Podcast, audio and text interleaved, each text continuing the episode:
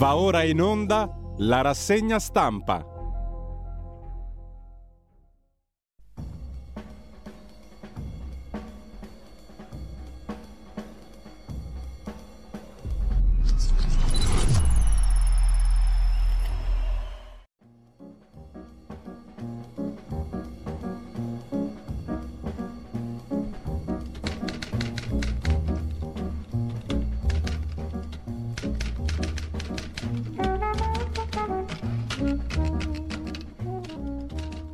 Cordiale buongiorno a tutte le ascoltatrici e a tutti gli ascoltatori da Giulio Cainarca. Bentrovati all'appuntamento con la rassegna stampa. Giovedì 12 maggio, sono le 7.32, sono 25 anni che andiamo in onda con Giulio Cesare Carnelli che saluto dall'altra parte del non vetro. Il primo piano è sul nostro sito radiolibertà.net, c'è tutto quello che serve anche per sostenere la radio, non ve lo sto a ripetere.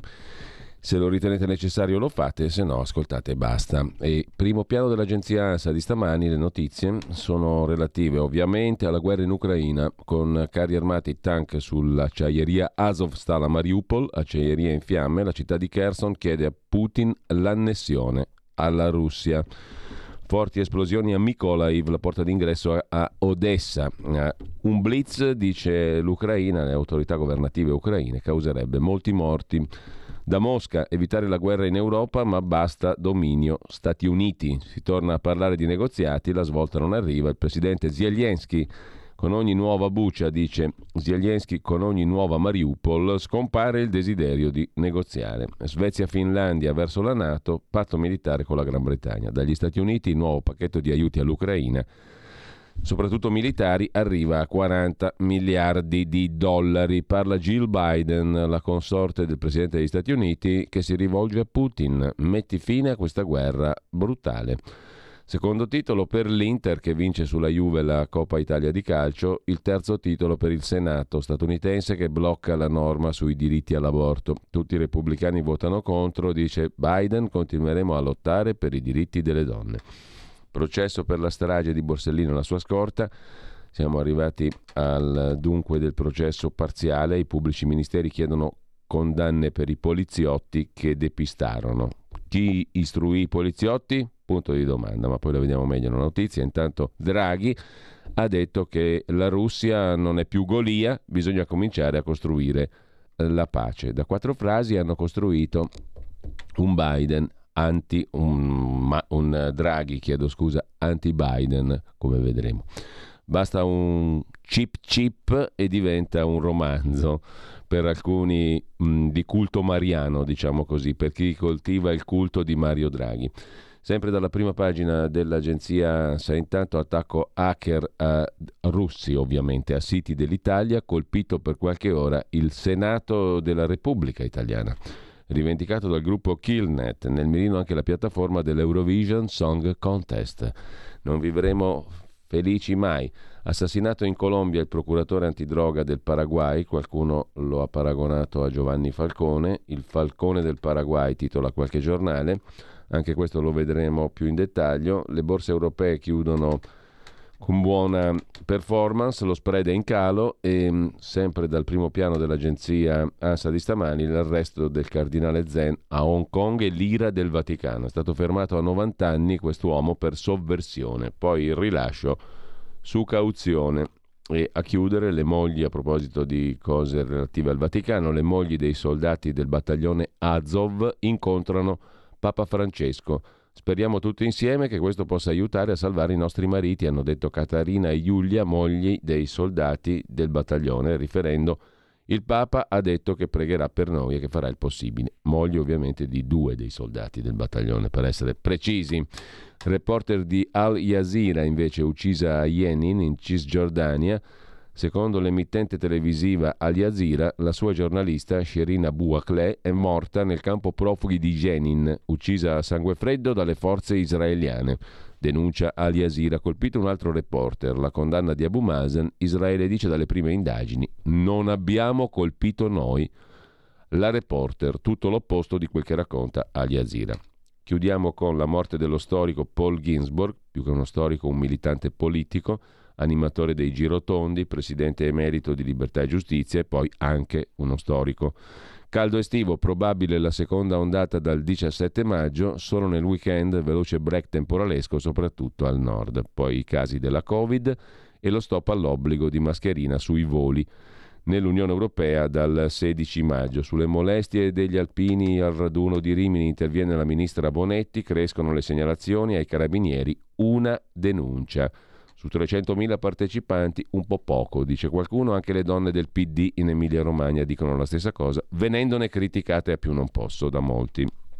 Lo vedremo anche questo. Intanto il Movimento 5 Stelle crolla nei sondaggi.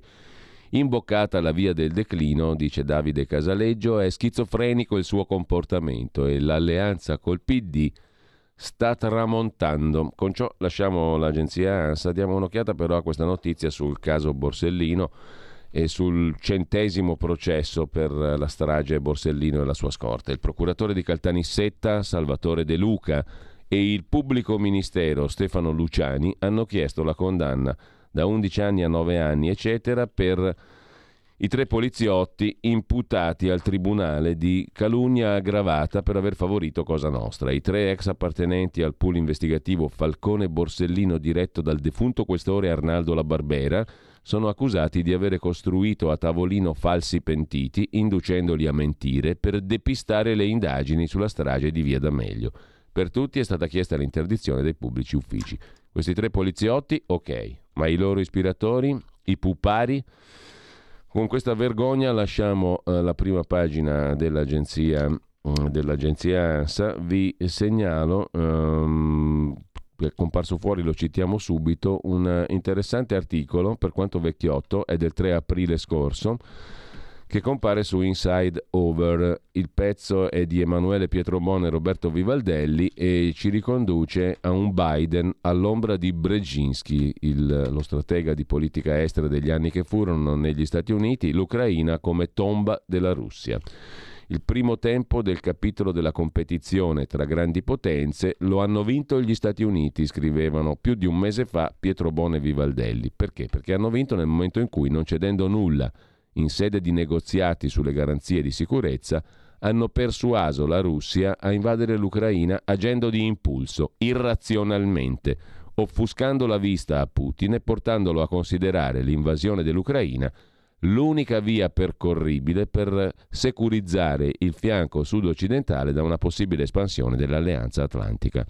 Questa è una lettura molto interessante fatta oggi a più di un mese di distanza, poi la riprendiamo perché qualcuno continua a domandarsi ma perché cavolo di motivo Putin ha fatto la mossa di invadere l'Ucraina con ciò per primo passando dalla parte del torto? L'analisi che abbiamo appena citato di Pietro Bone e Vivaldelli su Inside Over ci dà qualche spunto per eh, cercare di rispondere a questa domanda. Bill Gates positivo alla Covid, scrive l'agenzia di N. Kronos. Per fortuna ho fatto il vaccino, dice il fondatore di Microsoft su Twitter.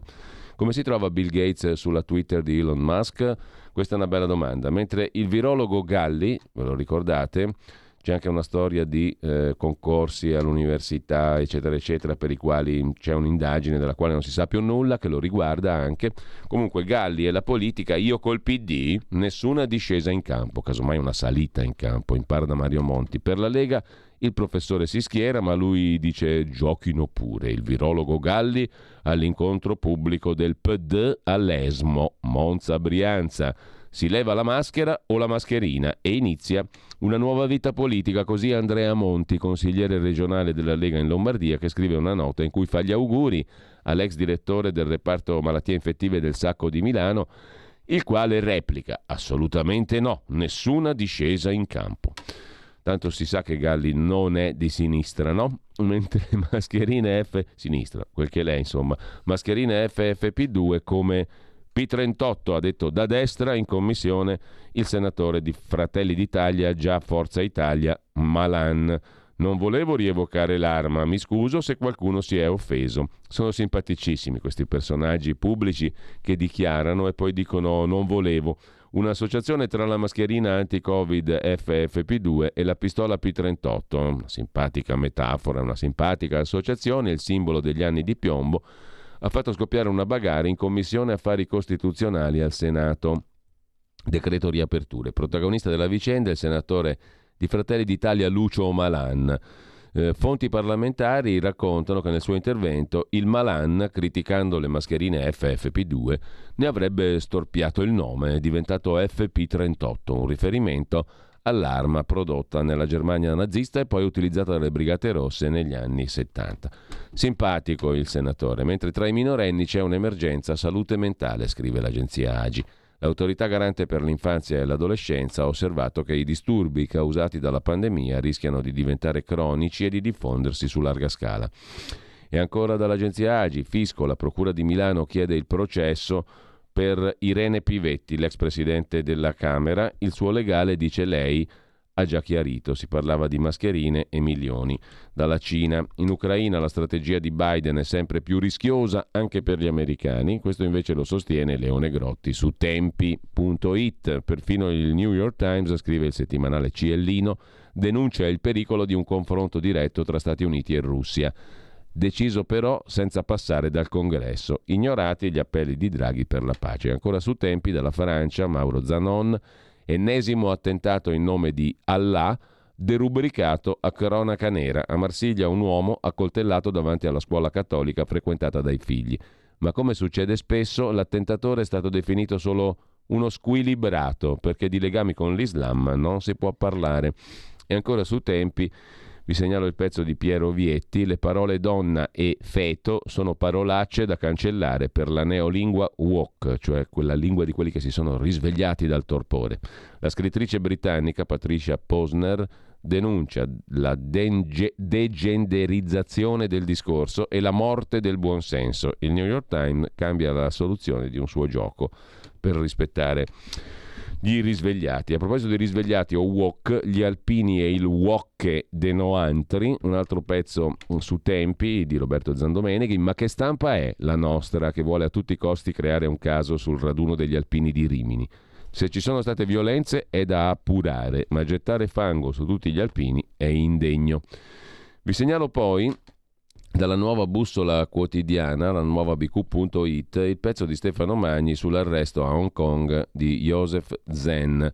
Anche la libertà religiosa ha le ore contate. Le autorità hanno arrestato il cardinale Joseph Zen a Hong Kong. La notizia ha sconvolto la Chiesa. Il Vaticano ha espresso preoccupazione per la sorte del vescovo emerito di Hong Kong, novantenne 90 anni da poco compiuti, il cardinale è stato liberato su cauzione. Resta aperto il procedimento contro di lui. Dopo la libertà politica e quella di espressione, a Hong Kong, sempre più indistinguibile dal resto della Cina, sta scomparendo anche la libertà di religione. È l'ultima tappa di un percorso già segnato. E sempre sulla nuova bussola quotidiana, Nico Spuntoni si occupa di un caso di mala giustizia, l'incredibile storia di Greta Ghila, modella ungherese che alla bussola racconta il suo calvario durato dieci mesi in Italia, scambiata in aeroporto per una narcotrafficante, detenuta ingiustamente, pur soffrendo di attacchi di panico, ha ricevuto appena 22.000 euro di risarcimento, che la Corte d'Appello ha riconosciuto, la stessa Corte, insufficienti per quello che ha subito. E lasciamo con ciò le notizie del giorno, le agenzie e i siti per andare a vedere le prime pagine dei quotidiani di oggi, in rapidissimo volo. Il Corriere della Sera apre con le parole di Draghi, Putin non è invincibile, la Russia non è Golia, ergo... Ergo passa in cavalleria l'ergo. Importante è dire la frasetta del giorno. Il premier degli Stati Uniti dice ma tutti cerchino la pace, Russia e Stati Uniti si parlino, mettiamo il tetto al prezzo del gas, Lavrov, il ministro degli esteri russo, dice no alla guerra in Europa. Attacco degli hacker di Mosca, infami, a siti italiani, bloccato anche quello del Senato, scrive il Corriere tra i fatti di riassunto di prima pagina. Intervista al generale Graziano il nuovo capo della Fincantieri o giù di lì, mi pare, insomma, di, un, di, una di quelle società pubbliche belle pesanti, tipo Finmeccanica. Armi per evitare altre invasioni, dice il generale Graziano.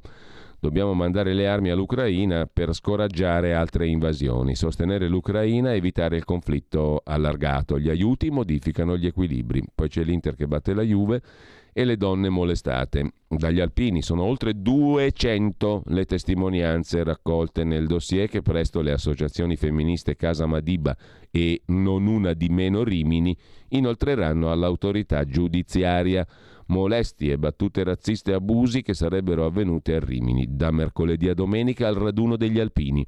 La Procura ha aperto un'indagine contro ignoti dopo la denuncia di una 26enne ai carabinieri. Il presidente dell'Associazione Nazionale Alpini Sebastiano Favero dice chiedo scusa e la Cina arresta il cardinale Zen, poi rilasciato su cauzione. Il caffè di Don Massimo Gramellini si esercita oggi sulla questione del comunicato delle donne del PD di Rimini che volevano tutelare il buon nome degli alpini. Questo comunicato delle donne del PD è apparso una presa di distanza dalle tantissime che si erano sentite molestate durante la dunata del prestigioso corpo d'armata ed è emblematico di due bachi che affliggono il nostro discorso pubblico. Il primo è che se tu fai un appunto all'esponente di una comunità viene vissuto come l'attacco all'intera corporazione. Il secondo è la tesi per cui una molestia diventa credibile solo se la denunci all'autorità giudiziaria. Ma vi immaginate se una donna andasse in questura a segnalare ogni sguardo lascivo, ogni avance becera, ogni contatto non gradito? Ci sarebbero le code fuori dai commissariati. Beh, potremmo andare in questura anche a segnalare lo sguardo. Quello sguardo lì tu non hai parlato, però volevi, de- volevi diffamarmi, volevi ingiuriarmi. Andiamo a denunciarti. Una donna è costretta a selezionare le umiliazioni limitandosi a dar seguito processuale ai soprusi più duraturi e violenti e passando sopra a quelli occasionali, come gli apprezzamenti volgari di un branco di maschi eccitati da un cameratismo greve spacciato per goliardia. Prima che giuridico, le molestie sono un problema culturale ed è incredibile doverlo ricordare alle donne di un partito di sinistra che per smania di non offendere gli alpini hanno finito per offendere un po' anche se stesse. E se io incontro all'aeroporto, come è capitato con un altro soggetto, non lui, Don Massimo Gramellini, e gli faccio schifo perché sono il direttore di Radio Libertà, come la mettiamo? Eh, dal suo sguardo, dal suo modo di parlare lo capisco benissimo che mi disprezza, che mi diffama, che mi ingiuria. Che faccio? Vado in procura? Lasciamo con questo angoscioso quesito eh, la prima pagina del Corriere della Sera e andiamo a dare un'occhiata anche alle altre prime pagine, velocemente, con grande gusto, con molto piacere. Avvenire apre la sua prima pagina con una pace non imposta, così Draghi a Biden, e poi il cardinale Zen fermato e rilasciato in Cina. Il domani di Carlo De Benedetti invece si occupa di Putin che sta vincendo almeno la guerra del gas. Anche l'Italia si piega. Draghi ammette che, se necessario, le nostre aziende pagheranno in rubli. Come chiede Mosca, l'Ucraina taglia le forniture perché non controlla più i tubi. Poi c'è una ripresa dell'indagine su Massimo D'Alema, poi lo vediamo in dettaglio nelle pagine interne. Il domani ne ha parlato da qualche giorno di questa storia che riguarda D'Alema. Il Fatto Quotidiano di Marco Travaglio apre con Draghi a mani vuote e gli Stati Uniti che mandano sempre più armi. Missione di Draghi negli States incompiuta. Nel comunicato congiunto il negoziato sparisce. Biden non lo giudico, ha detto Mario Draghi. Alleati con visioni diverse, dice il Premier, ma non dice la sua. Costruire la pace, ma non dice come. Intanto gli Stati Uniti mandano più armi che non in Afghanistan. Boris Johnson eh, fa blocco con Finlandia e Svezia, tank russi contro l'acciaieria e invece in Gran Bretagna un patto con gli scandinavi, scrive il fatto in prima pagina.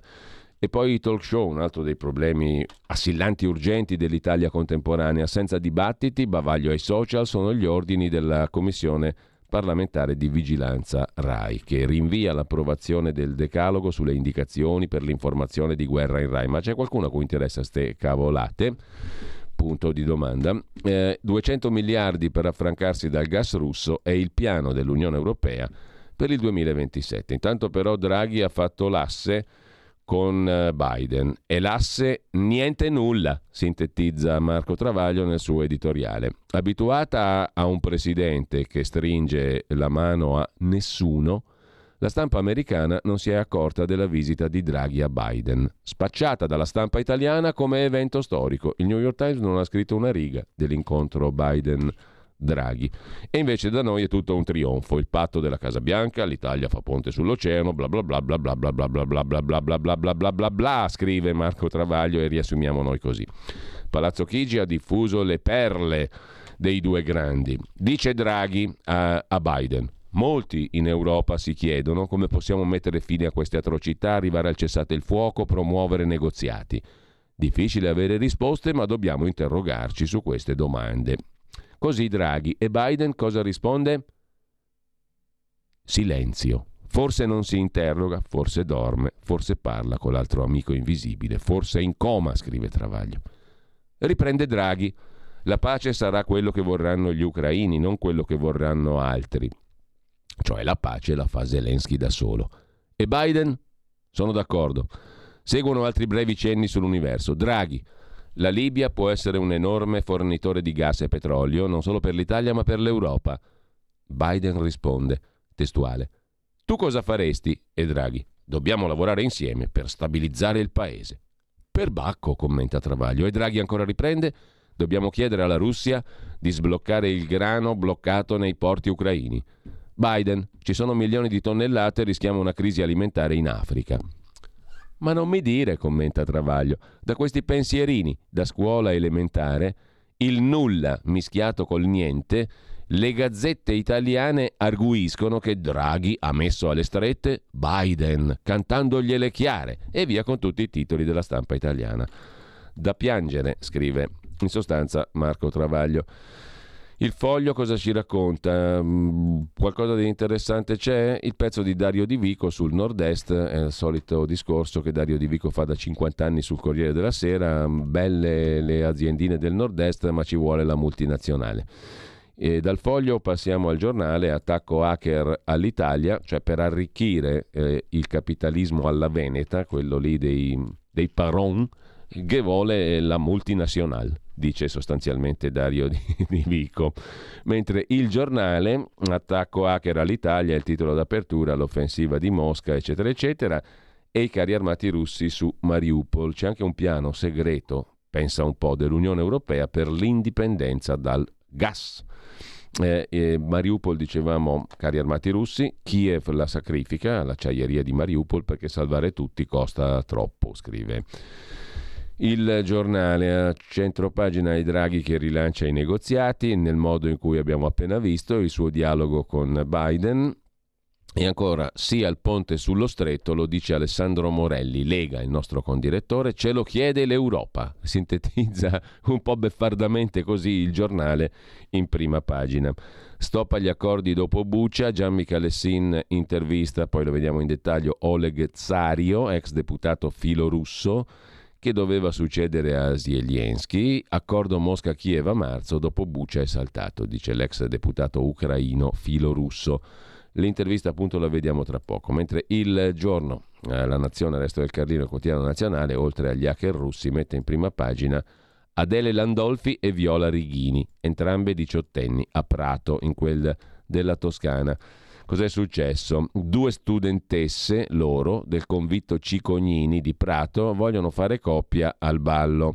La, presi- la preside prima dice no, poi accetta, ma un sondaggio tra studenti boccia l'innovazione lesbica. Tra i nostri compagni non c'è tolleranza né solidarietà. Siamo deluse, dicono le due, che fotografie non è che sembrino così tanto abbacchiate, però insomma saranno cavoli loro, mentre, mm, e, e comunque anche cavoli di prima pagina per il giornale, per il quotidiano nazionale. Il mattino di Napoli mette in primo piano invece un'intervista a Mara Carfagna la quale afferma, ministra del Mezzogiorno, la quale afferma appunto che il Sud è strategico per sostituire il gas della Russia. Il Mezzogiorno è il ponte dell'Unione Europea sul Mediterraneo. Sono sempre belle frasi da dire in società, non si fa mai brutta figura. La procura di Caltanissetta al processo di tre poliziotti per la strage Borsellino e la sua scorta, un gigantesco depistaggio e tre eh, ultime ruote del carro da condannare. Viva l'Italia! Lasciamo con ciò alle nozze del figlio di Merola, qua ci cattura l'occhio la prima pagina del eh, quotidiano napoletano, alle nozze del figlio di Merola, il grande show, canta Napoli, balli sul pianoforte e Siani regala 500 rose. E scusate se è poco, il messaggero di Roma mette in primo piano altri soldi pubblici. A go-go, scuola, nuovo contratto con 2 miliardi di aumenti. Nel nuovo contratto 2 miliardi e 100 milioni per gli aumenti nel scuola. Firmato l'atto di indirizzo del governo, in busta paga quasi il 4% in più, martedì primo incontro con i sindacati. Saranno regolati il lavoro agile, la DAD didattica a distanza, la formazione obbligatoria per i docenti sarà conteggiata come orario di lavoro, ma per il 30 maggio i sindacati hanno già proclamato uno sciopero contro il decreto sul reclutamento.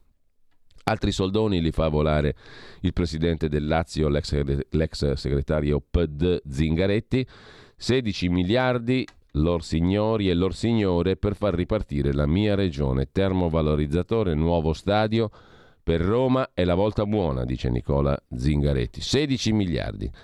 Ciapa su e porta a ca, come dicono a Roma, mentre il tempo di Roma sempre mette in primo piano l'attacco hacker dei russi il Super Enalotto che vale 203 milioni a sto giro e mh, mm, volevano anche i supermercati. Nella capitale l'Andrangheta cercava bar e osterie vicino al Vaticano. Dopodiché c'è una società amica dei grillini che ha fatto man bassa degli appalti, ha lavorato per Di Maio e Conte. Questa la andiamo a vedere un pochino più in dettaglio perché il tempo ce la racconta. A pagina 7 di che si tratta? Di una società vicina al Movimento 5 Stelle che si è beccata un sacco di appalti pubblici. La Dia Communication ha lavorato per Di Maio, cura l'immagine di Giuseppi Conte. L'ultimo contratto da 50.000 euro per fare lo spot dell'UNAR, l'Ufficio Nazionale Antidiscriminazioni, in occasione della giornata contro l'omofobia. Alcuni bandi vinti, ha fatto la prima campagna Covid per il lockdown, ha disegnato il logo G20, ha promosso il cashback il ritorno delle spese fatte con carta credito, gli spot commissionati dall'ufficio antidiscriminazione Lunar, il cui direttore ha collaborato col grillino Spadafora. Quando si parla di 5 Stelle e comunicazione viene in mente Casalino, ma c'è un'altra società di cui si è parlato molto poco, la Dia Communication di Giuseppe Dia, ex direttore creativo e componente ufficio stampa, esperto alle dirette competenze, alle dirette dipendenze del Presidente del Consiglio Conte e che ancora oggi ne cura l'identità visiva. Questo è il suo incarico. Bella l'identità visiva, non l'immagine, ma ha curato anche la comunicazione visiva e strategica di Luigi Di Maio. Si è occupato della campagna 5 Stelle nel 18 alle elezioni politiche. La DIA Communication ha sede ad Alcamo, Trapani e a Roma. Fa affari i 5 Stelle, ma ha fatto man bassa anche di appalti pubblici. Prima campagna Covid, quella del Io resto a casa e lo slogan Lascia il virus fuori dalla porta. Cashback, iniziativa dei 5 Stelle per disincentivare il contante. Logo per la presidenza italiana del G20, tutto grazie a iniziative che appartengono ai primi due governi Conte, ricorda il tempo di Roma.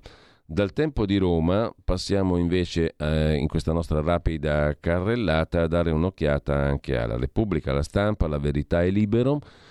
La Repubblica apre con eh, la via diplomatica, Draghi che cerca l'appoggio di Biden, ma anche l'allarme inflazione. Tra due mesi la Banca Centrale Europea alzerà i tassi. Poi c'è un inedito di Umberto Eco, imparate l'arte e salverete il mondo, oltre a metterla da parte naturalmente e sempre dalla prima pagina della Repubblica, calma perché c'è la pausa. Da oggi la tua radio è ascoltabile anche con la televisione in digitale. Sul telecomando della televisione digitale o del tuo ricevitore digitale puoi scegliere se vedere la TV o ascoltare la radio. Risintonizza i canali radio e troverai anche Radio Libertà, canale 252. La tua radio. Andiamo alla stampa di Torino, in prima pagina Alessandra Ghisleri, la sondaggista, sulla fiducia nel Premier, ma per un italiano su quattro siamo succubi di Giuseppe l'americano, quell'altro Giuseppe, Joe, Joe Biden, siamo succubi di Biden per un italiano su quattro. Carlo Cottarelli invece osserva Draghi e la sua coalizione. Una coalizione fragile, è meglio andare al voto anticipato, dice l'ex eh, responsabile dei tagli alla spesa pubblica, che vi ricorderete tutti, furono un'impresa titanica. Buongiorno di Mattia Feltri, i più uguali. Di che si tratta? La notizia è un medico di base, scusate la doppia B, è stato condannato a Milano a risarcire con 830.000 euro una paziente alla quale non aveva tempestivamente diagnosticato la sclerosi multipla. La malattia, diceva Karl Kraus, più diffusa è la diagnosi, per significare l'incertezza come elemento costitutivo della medicina. Ma la storia è dolorosa, la paziente è una giovane donna, patisce oggi sofferenze che con una diagnosi corretta avrebbe patito vent'anni più tardi. Non mi addentro in materie di cui nulla so, mi ha però colpito, scrive Feltri, il carattere innovativo della sentenza mh, rispetto a casi precedenti simili nei quali si parlava di perdita di chance. Ora si parla invece di danno certo un salto di qualità, per cui il giudice è stato in grado di moltiplicare l'ammontare del danno e calcolarlo con la precisione della bilancia raffigurata alle sue spalle. Non so se il medico sia assicurato e quanto copra l'assicurazione. Sono sempre incantato dal distacco, dall'inflessibilità, dall'intransigenza tabellare con cui i magistrati giudicano gli errori altrui sapendo che i loro non saranno giudicati. Una volta credevo sacrosanta la responsabilità civile per giudici e pubblici ministeri. Oggi non ne sono più così convinto, ma ogni loro sciatteria, cantonata, colpa, trasandatezza, trascuratezza che produce carcerazioni, condanne di innocenti a migliaia all'anno, nel 99,8% dei casi saranno dichiarate dal CSM trascurabili e perdonate. Peraltro, mm, eh, se ci sarà da risarcire qualche danno, ci penserà lo Stato. Sarebbe qualcosa se certe sentenze venissero pronunciate con un po' di rossore e occhi bassi, scrive Mattia Feltri, che manco morto a citare che c'è il referendum. Bocciato peraltro quello sulla responsabilità civile dei magistrati, ma ci sono gli altri da fare il 12 giugno, che si tengono il 12 giugno. Manco morto Mattia Feltri cita il referendum sulla giustizia del 12 giugno in prima pagina. Forse non lo sa, dite, eh, dite che non lo sa, mentre andiamo a vedere ah, la verità con l'articolo giusto, non una verità, la verità. In esclusiva i dati dell'OMS, dopo le vaccinazioni 480 morti under 40 in più.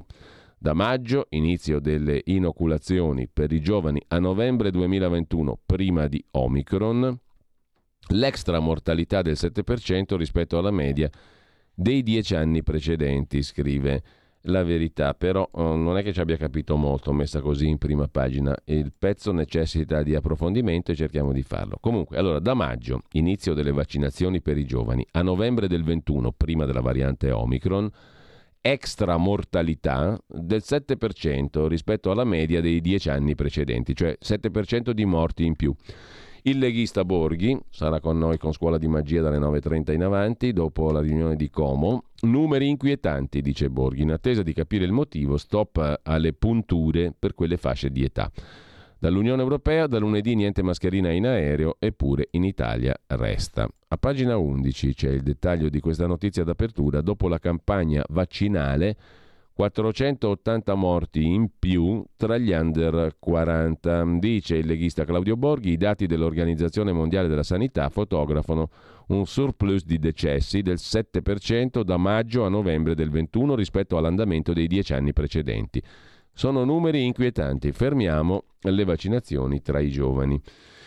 Di spalla c'è l'articolo del direttore che risponde a un lettore, il quale il lettore scrive, direttore Belpietro, la strana metamorfosi della verità riguardo alla feroce aggressione, quella sì nazista, all'Ucraina da parte della Russia di Putin, scrive il lettore, eh, lascia interdetti la posizione della verità. Non si riesce a capire la posizione, anzi si capisce fin troppo, del suo giornale, tutto a favore di un regime che ammazza dissidenti a colpi di veleno e spiana intere città, ma a leggere certi articoli sembra quasi che esegua gli ordini di Biden. Insomma, l'altrettanto malandato Putin farebbe gli interessi degli americani. Ipotesi grottesca. Del resto, perfino negli orrendi talk show della TV vediamo un bel Pietro che da attento analitico commentatore si è trasformato in un rissaiolo stile Vauro. Per non parlare di Borgonovo, un tempo mite, ora anche lui scuote la testa, strabuzza gli occhi come il sudaticcio Santoro. Ma cosa vi ha preso? È una questione di marketing che vi spinge a cercare audience nelle suburre della peggior destra e della peggior sinistra, tutte e due filo putiniane? O vi ha preso una strampalata simpatia per ceffi come Putin, agente del KGB ancora in servizio? Bah, saluti, scrive il signor Dante in prima pagina sulla verità. Risponde il direttore Belpietro, caro Dante, la vorrei tranquillizzare, in redazione non abbiamo subito metamorfosi, siamo sempre noi, Borgonovo Giordano, veneziani, Del Debbio, Capezzone, De Manzoni, Cervo, bla bla bla, tanto per citare colleghi che più frequentemente firmano in prima pagina, Graziosi, Litturri, eccetera. Siamo sempre i soliti spiriti liberi, a volte non d'accordo fra noi. Insomma, la verità non fa il tifo per Putin, scrive Belpietro, difende solo il bene degli italiani. Un lettore parla di metamorfosi, ma non siamo ammattiti, scrive il direttore. Condanniamo i crimini del Cremlino, allo stesso tempo diffidiamo di chi vuol trascinarci in un conflitto che sarebbe fatale. Francesco Borgonovo a proposito, invece, si occupa della profezia di Solzhenitsyn su questa guerra. Negli anni 90 lo scrittore premio Nobel scriveva che non ha senso la separazione forzata fra Russia e Ucraina, già all'epoca sostenuta da forze esterne. Sarebbe il frutto dell'ottundimento degli anni comunisti, scriveva Solzhenitsyn. Finché si nega questa realtà, la pace è impossibile, scrive Borgonovo. In primo piano anche la foto del Novantenne cardinale Zen, Cina spudorata a Hong Kong, manette al cardinale, l'alto prelato arrestato con due persone, il Vaticano esprime preoccupazione, poi il rilascio, ma lo schiaffo resta. E Massimo Galli all'evento PD. Non c'è nessuno, scrive la verità in prima pagina. Galli si svela e sposa la causa del PD, la Virostar, partecipa a un evento del PD a Lesmo, Brianza eh, si rivela un flop e perde quel che resta della sua presunta neutralità. Ora si spiega la foga di Galli contro la regione Lombardia. Sempre dalla prima pagina poi della verità. Draghi che svolta sul gas, paghiamo in rubli. Questa qui l'hanno un po' sottovalutata i cantori del culto mariano. Eh? Il premier negli Stati Uniti non indossa l'elmetto, dice che Putin non può più vincere, è tempo di costruire la pace, lui e gli Stati Uniti devono mettersi al tavolo, lui come Putin. Divergenze sull'energia perché Biden preferisce il tetto al petrolio. E poi magari se può fa, ha detto Draghi, si può pagare in rubli. Claudio Antonelli si occupa anche lui del Super Mario che prova a guidare la trattativa con la Russia, mentre Daniele Capezzone critica l'idea di Massimo Garavaglia, il ministro leghista del turismo, che in un'intervista a Repubblica ha lanciato la proposta di aumentare il flusso dei lavoratori stranieri in vista dell'imminente stagione estiva. E no, caro Garavaglia, dice Capezzone, non è la strada. La strada maestra per salvare il turismo è soltanto una, meno tasse. Fabio Amendolara invece Zitta zitta rispunta Open Arms all'opera sulle coste del Mar Nero, strane manovre della nave dell'ONG che piace tanto a Matteo Salvini e viceversa. Unica nave con una bandiera di paese della Nato. Dopo aver attraversato Mediterraneo, Egeo, Mar Nero e Danubio, Open Arms è approdata nel porto ucraino di Ismail ufficialmente per scaricare 24 tonnellate di cibo e aiuti umanitari. Curioso un viaggio via mare quando tutte le altre ONG operano via terra. Infine è musulmano, va seppellito, gli altri mille no. A Palermo cadaveri in attesa da due anni. Motivo del privilegio, il rom in questione, musulmano, ha parenti molto incazzosi, molto animosi. A proposito di cose italiche, l'andrangheta provò a truffare la banca del nipote di Mattarella, scrivono Fabio Ventolara, François de Tonquedec. I boss romani dell'Andrangheta hanno provato a raggirare il microcredito centrale, la finanziaria controllata da Invitalia, a sua volta controllata dal Ministero dell'Economia.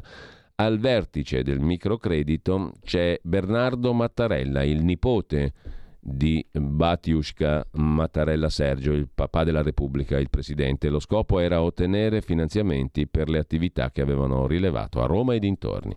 Non ce la fecero perché i Mattarella sono fatti de ferro, hanno una vigilanza terribile. Mentre sempre dalla prima pagina andiamo a vedere però Libero, Libero si occupa in apertura delle donne del PD che stanno con gli alpini.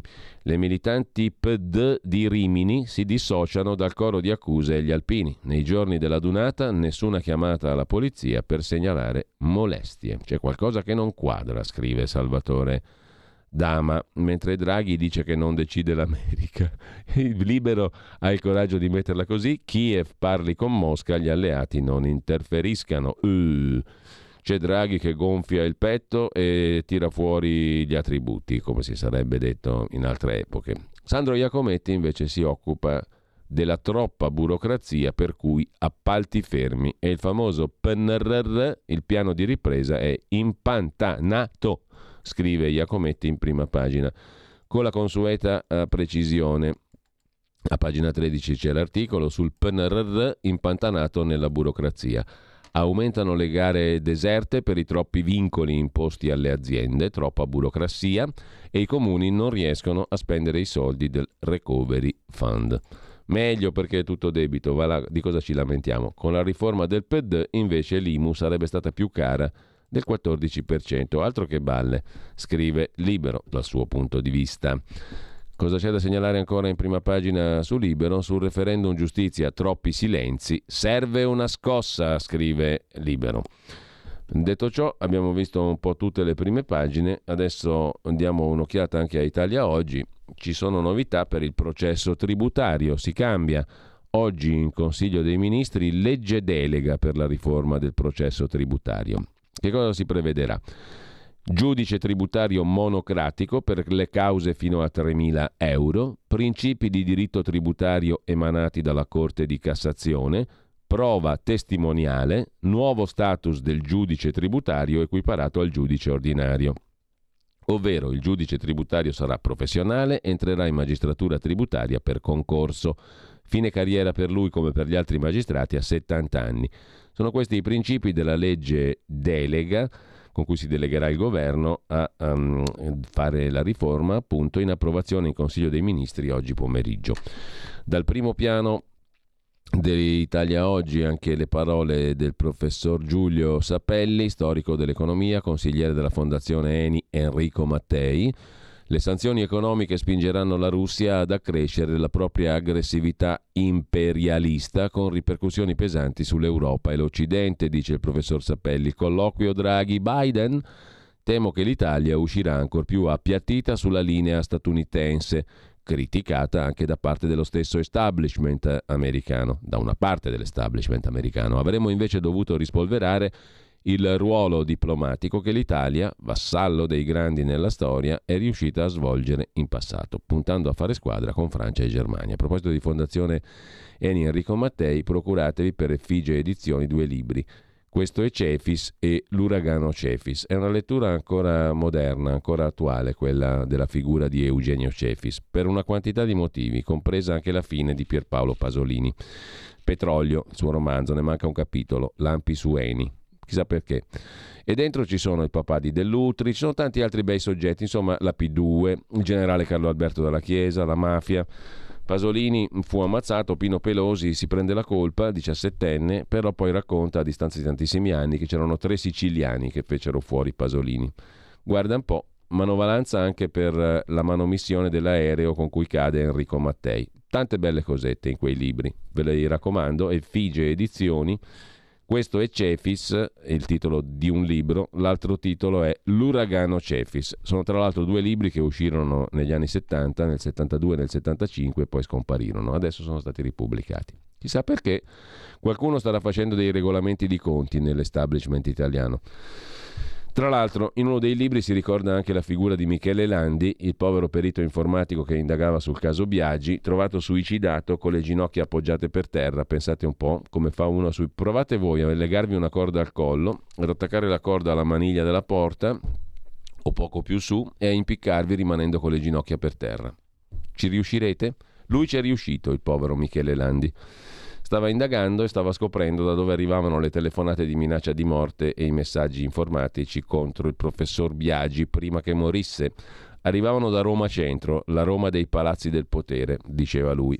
Però non ha fatto in tempo a documentare per bene il tutto perché si è suicidato a 36 anni. Era pieno di vita, dicono gli amici, mm, però insomma può capitare no? di suicidarsi appendendosi alla porta d'ingresso, alla maniglia, al pomo della porta d'ingresso o poco più su. Un operaio cremonese di 46 anni ci racconta diritto e rovescio in prima pagina su Italia Oggi. Ha fatto uno scherzo a un amico, che scherzo da prete, da pirla, abbonandolo a sua insaputa e a sue spese dell'amico a Disney 313, la rivista di Paperino. Quando l'amico si sente chiedere dalla De Agostini l'arretrato dell'abbonamento, presenta una denuncia contro ignoti. La polizia, risalendo al cellulare dal quale era stato fatto l'ordine, scopre questo pirlone. L'operaio allora offre 1000 euro di risarcimento all'amico, ma non c'è nulla da fare. Viene processato per sostituzione di persona e condannato a tre mesi. Per far fronte alle spese l'operaio chiede il gratuito patrocinio, ma la Guardia di Finanza scopre che con tre lavoretti precari non ne ha diritto. Da qui un altro processo per aver falsificato l'autocertificazione. E il Pirlone patteggia 10 mesi di condanna con la condizionale. Finita, ma che?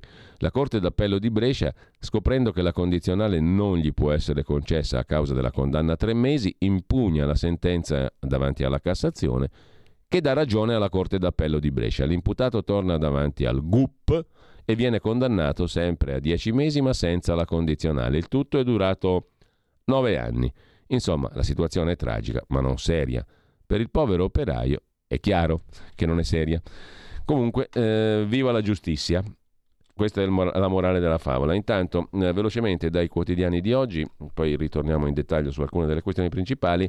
Salvini rilancia l'agenda leghista, la convention a Roma. Sabato dalle 10 ascoltiamo tutta l'integrale fino alla serata di sabato, c'è una quantità di appuntamenti.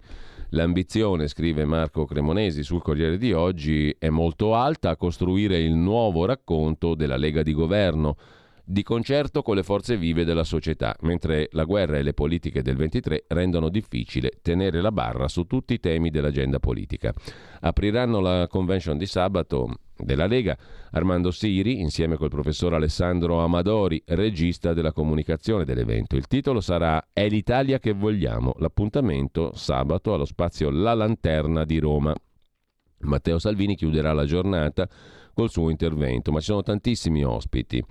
Cinque temi, fisco, giustizia, lavoro, geopolitica, energia e autonomia. Oltre al partito ci sarà una nutrita rappresentanza di imprenditori e associazioni, per esempio i vertici di Eni, Enel e Terna, Descalzi, Starace e Donnarumma. Dal mondo sindacale i segretari di CISL e UGL, Sbarra e Capone. Sul tema geopolitica l'ambasciatore francese Christian Massé, l'ex sindaco di New York Rudolf Giuliani. Piccola e media impresa, presenti con il presidente Confapi e Marco Granelli, presidente Confartigianato. Tra i moderatori Bruno Vespa, il direttore del TG2 Gennaro San Giuliano, quello del giornale Augusto Minzolini e il direttore di Verità e Affari Franco Becchis, scrive il Corriere della Sera. Intanto dicevamo con la riforma del PD l'IMU sarebbe stata più cara del 114, ho sbagliato prima, non del 14, del 114%. La revisione degli estimi catastali avrebbe più che raddoppiato l'imposta sugli immobili. Altro che balle, scrive Giuseppe Valditara, e l'imponibile fiscale sarebbe cresciuto di 2.700 miliardi. Nel frattempo, giù il muro del silenzio sulla giustizia. Il comitato per il sì si è presentato a Montecitorio Conto alla rovescia per il 12 giugno. Alessandro Morelli, il nostro condirettore, oltre che vice ministro delle infrastrutture, al giornale racconta che il ponte sullo stretto di Messina si farà, tra le altre cose, è l'Europa che ce lo chiede, dice Morelli. Opera necessaria per completare la rete TEN-T, Adesso l'Italia si adegui, non è più tempo per opposizioni ideologiche. I detrattori sono gli stessi che preferiscono i sussidi allo sviluppo. Cambiare passo, annunzia Morelli. Chi ci ha creduto davvero sono stati i governi di centrodestra. Per fortuna le elezioni non sono distanti. In tema invece di cose mm, leghiste, Garavaglia, il ministro del turismo, ha detto che dovremo prendere degli stranieri, altrimenti avremo problemi di personale per la stagione turistica. Mancano 350.000 lavoratori e qualcosa non funziona. Ora la Lega vuole gli stranieri, titola il Corriere del Veneto oggi. Servono rinforzi per salvare il turismo, ha detto Garavaglia. Ma dal Veneto anche Federico Canero osserva il litorale senza stagionali e bisogna riaprire i flussi. È l'assessore al turismo della giunta Zaia, Federico Canero. Il governo ascolti le imprese. E sempre dal Corriere della Sera, in cronaca però di Torino, del Corriere eh, appunto di Torino, eh, nel dorso torinese del Corriere della Sera c'è un'intervista al presidente del Piemonte Alberto Cirio che invece riprende un'antica questione sollevata soprattutto dalla Lega, quella dell'autonomia regionale. Più poteri alle regioni e risparmi già dall'inizio del 2023. Il presidente del Piemonte chiede allo Stato centrale italiano di trasferire al Piemonte 100 funzioni, niente meno. Parco della Salute, ne ho parlato col ministro Speranza, un piemontese valuterà il progetto. Poi sul tema ci ritorniamo. Intanto il foglio di Giuliano Ferrara mm, e mm, del direttore Cerasa si occupa di Lega e del Stati generali di sabato, di cui abbiamo letto prima, ci sarà anche un personaggio che al foglio non piace, Gianandrea Gaiani, direttore di analisi difesa. Eh, e, mm, è uno che insomma è troppo filo putiniano questo qui. Il convegno di Salvini e le tesi filo Putin, si lamenta il foglio. Sul giornale invece l'intervista di Gian Michalessin a Oleg Tsariov, ex deputato filorusso ucraino, doveva essere il dopo Zelensky L'accordo Mosca-Kiev a marzo era cosa fatta, dopo Bucia è saltato tutto. Ero a Kiev il 24 febbraio, giorno dell'invasione. Eravamo a un passo già dal cessate il fuoco. Se volete chiedermi come finirà la guerra, avete sbagliato posto. Dovete chiederlo a Zelensky. Lui poteva impedirla e poteva fermarla dopo che è cominciata, ma non gli hanno permesso di fare né l'una né l'altra cosa, perché l'Ucraina è una nazione a sovranità limitata, dice Oleg Zaryov, che sorride sornione a Gian Michalessin mentre apre il cancello di un'antica casa costruita su una collina di Yalta. Un tempo era una casa di pietra, vigne e frutteti. Ora la piscina, il prato perfettamente rasato. Il buon ritiro di questo ex deputato ucraino costretto all'esilio per le sue posizioni filorusse. Un ex deputato che il 24 febbraio scorso ha seguito l'avanzata russa verso Kiev assieme a un gruppo di fedelissimi in armi. Ho passato un mese intorno alla capitale, ho visto la guerra, non la auguro a nessuno, ma ho anche capito che la guerra poteva essere fermata, dice l'ex deputato filorusso ucraino Oleg Zaryov. Secondo l'intelligence americana, i russi erano pronti a nominare presidente proprio lui, Oleg Zaryov, oggi intervistato da Michele Sin. Se lo dicono loro, ho fatto politica per vent'anni e avrei preferito, dice l'ex deputato, tornare a Kiev in altro modo, ma non ci hanno lasciato altre possibilità. E Putin non ha avuto alternative. Cosa vuol dire? Nel 2014, spiega Zaryov, dopo il colpo di Stato voluto da Washington e la fuga di Viktor Yanukovych, mi ero candidato presidente, ma prima hanno tentato di linciarmi e poi mi hanno espulso dal Parlamento. A Kiev non sarei sopravvissuto, così ho scelto l'esilio, ho sostenuto la nascita delle repubbliche di Lugansk e Donetsk e ho accettato la carica di presidente del Parlamento di Novorossia. Per Kiev il progetto Novorossia è il prologo della guerra. Mi sono dimesso nel 2015 quando Putin ha deciso che la soluzione del problema ucraino passava attraverso gli accordi di Minsk firmati dal presidente Poroshenko, accettati da Zelensky. Se Zelensky avesse attuato gli accordi di Minsk non ci sarebbe la guerra, ma un'Ucraina neutrale con statuto federale e l'autonomia di Donetsk e Lugansk. La spedizione a Kiev con i russi da parte di Oleg Zaryov è finita male. Pensavate di vincere in tre giorni e invece, dice Michalessin, preferisco non parlarne, risponde Zaryov, ma a sud e all'est non è andata così. Non a caso il governo Zelensky ha scelto i negoziati e ha posto le sue richieste. La Russia si è ritirata dal nord dell'Ucraina perché era pronta ad accettarle. A fine marzo si era ad un passo dal cessate il fuoco. Kiev chiede alla Russia, chiedeva alla Russia di ritirarsi dagli oblast settentrionali di Kiev, Zumi e Chernihiv e da tutto il sud, tranne che dal Donbass e dalla Crimea in cambio, Zelensky avrebbe accettato uno status neutrale, rinunciato alla presenza di armi nucleari sul proprio territorio e riconosciuto sia l'annessione della Crimea che delle repubbliche del Donbass. L'accordo era già stato annunciato dal capo negoziatore russo Medinsky con la benedizione di Putin. Mosca aveva accettato le proposte dell'Ucraina e era pronta a rispettarle.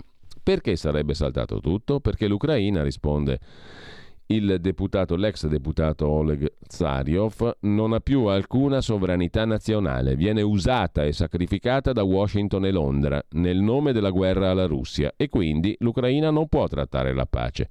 Pensi alle date. Il ritiro russo dal nord si è concluso il 31 marzo, tre giorni dopo è montato il caso di Bucha. I servizi segreti inglesi sono i veri registi delle mosse di Kiev e sono stati bravissimi anche in quel caso a costringere Zelensky a rimangiarsi le intese. Ha le prove per dimostrarlo? chiede Michalessin. Le prove stanno a Kiev, risponde Zariov. Beh, ma così è troppo facile, obietta Michalessin. Risponde e conclude Zariov. Fra i politici di Kiev ho ancora tantissimi amici e conoscenti. So che oggi nessuno di loro può decidere i propri destini. Le decisioni vengono prese altrove, col solo scopo guerra alla Russia. Questo non basterà a sconfiggerla, ma di certo, di certo costerà tantissime altre vite russe ed ucraine e questo per me è un vero dolore. Così parla col giornale con Gian Michalessin Oleg Zario, ex deputato filorusso ucraino. A proposito di Ucraina e armi statunitensi, Kiev oggi, scrive il fatto, vale sei volte l'Afghanistan, 53 miliardi di dollari in due mesi ha dato, eh, hanno dato gli Stati Uniti all'Ucraina. Il Congresso americano ha detto sì ad altri 40 miliardi, 7 in più di quelli richiesti da Biden. Per Kabul erano 46 all'anno. Dietro i fondi le richieste dell'industria bellica. Domenico Cacopardo su Italia Oggi si occupa di cosa ha detto Draghi a Biden, ma fa anche notare che nell'incontro a Washington, eh, a questo incontro a Washington, il New York Times non ha dedicato neanche una riga all'incontro Biden-Draghi. La posizione di molti apprendisti stregoni italiani. Dice Salvini niente più armi all'Ucraina, se il governo intendesse procedere ulteriormente chiamerò a consulto la Lega. I 5 Stelle, con il loro analfabetismo istituzionale politico, pretendevano che prima di partire Draghi andasse in Parlamento ancora una volta per ascoltare le istruzioni che il professor avvocato Giuseppe Conte intendeva dargli. Ciò significa, scrive Cacopardo, che in sostanza sulla linea della fermezza in materia di alleanze e posizione dell'Italia sull'aggressione russa all'Ucraina, c'è soltanto il PD, anzi la frazione del PD che condivide l'atteggiamento di Enrico Letta che paga in questa circostanza la sua posizione di lealtà. Su Italia Oggi mh, mm, c'è da segnalare anche il bel pezzo di Andrea Venanzoni, siamo a pagina 8, su un altro argomento di cui abbiamo parlato prima, la politica che cede alla burocrazia con duplicazioni strutturali e funzionali di organismi. Complice il PNRR, le responsabilità della politica passano a chi sta diventando, la burocrazia, uno Stato nello Stato.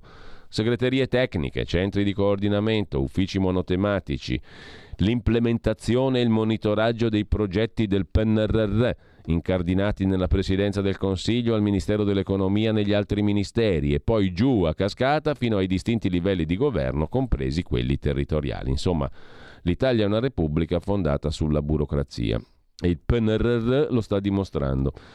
Invece, a proposito di lavori veri, infermieri, una professione da salvare, scrive oggi il Corriere della Sera nel dorso lombardo, tra corsia e residenze per anziani mancano 9.500 infermieri in Lombardia. La riforma sanitaria lombarda apre 4.800 posizioni, il nodo di come coprire il vuoto generato nell'era Covid. C'è anche qui il PNRR. L'obiettivo è potenziare le cure a chilometro zero tra case e ospedali di comunità.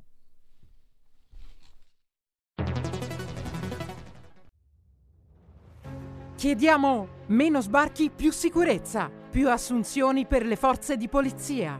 Scrivi il codice D43 nella dichiarazione dei redditi. Destina il 2 per 1000 del tuo IRPEF alla Lega. Il tuo sostegno vale 2 per 1000. Messaggio autogestito Lega per Salvini Premier. Stai ascoltando Radio Libertà. La tua voce libera, senza filtri né censura. La tua radio.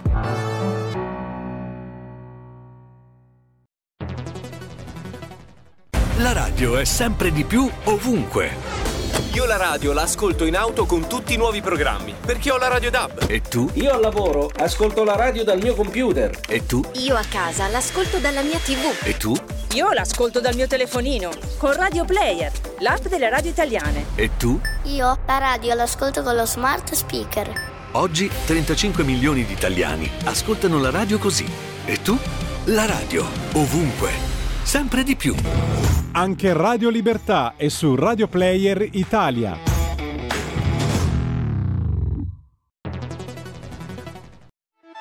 Stai ascoltando Radio Libertà, la tua voce libera, senza filtri né censure, la tua radio.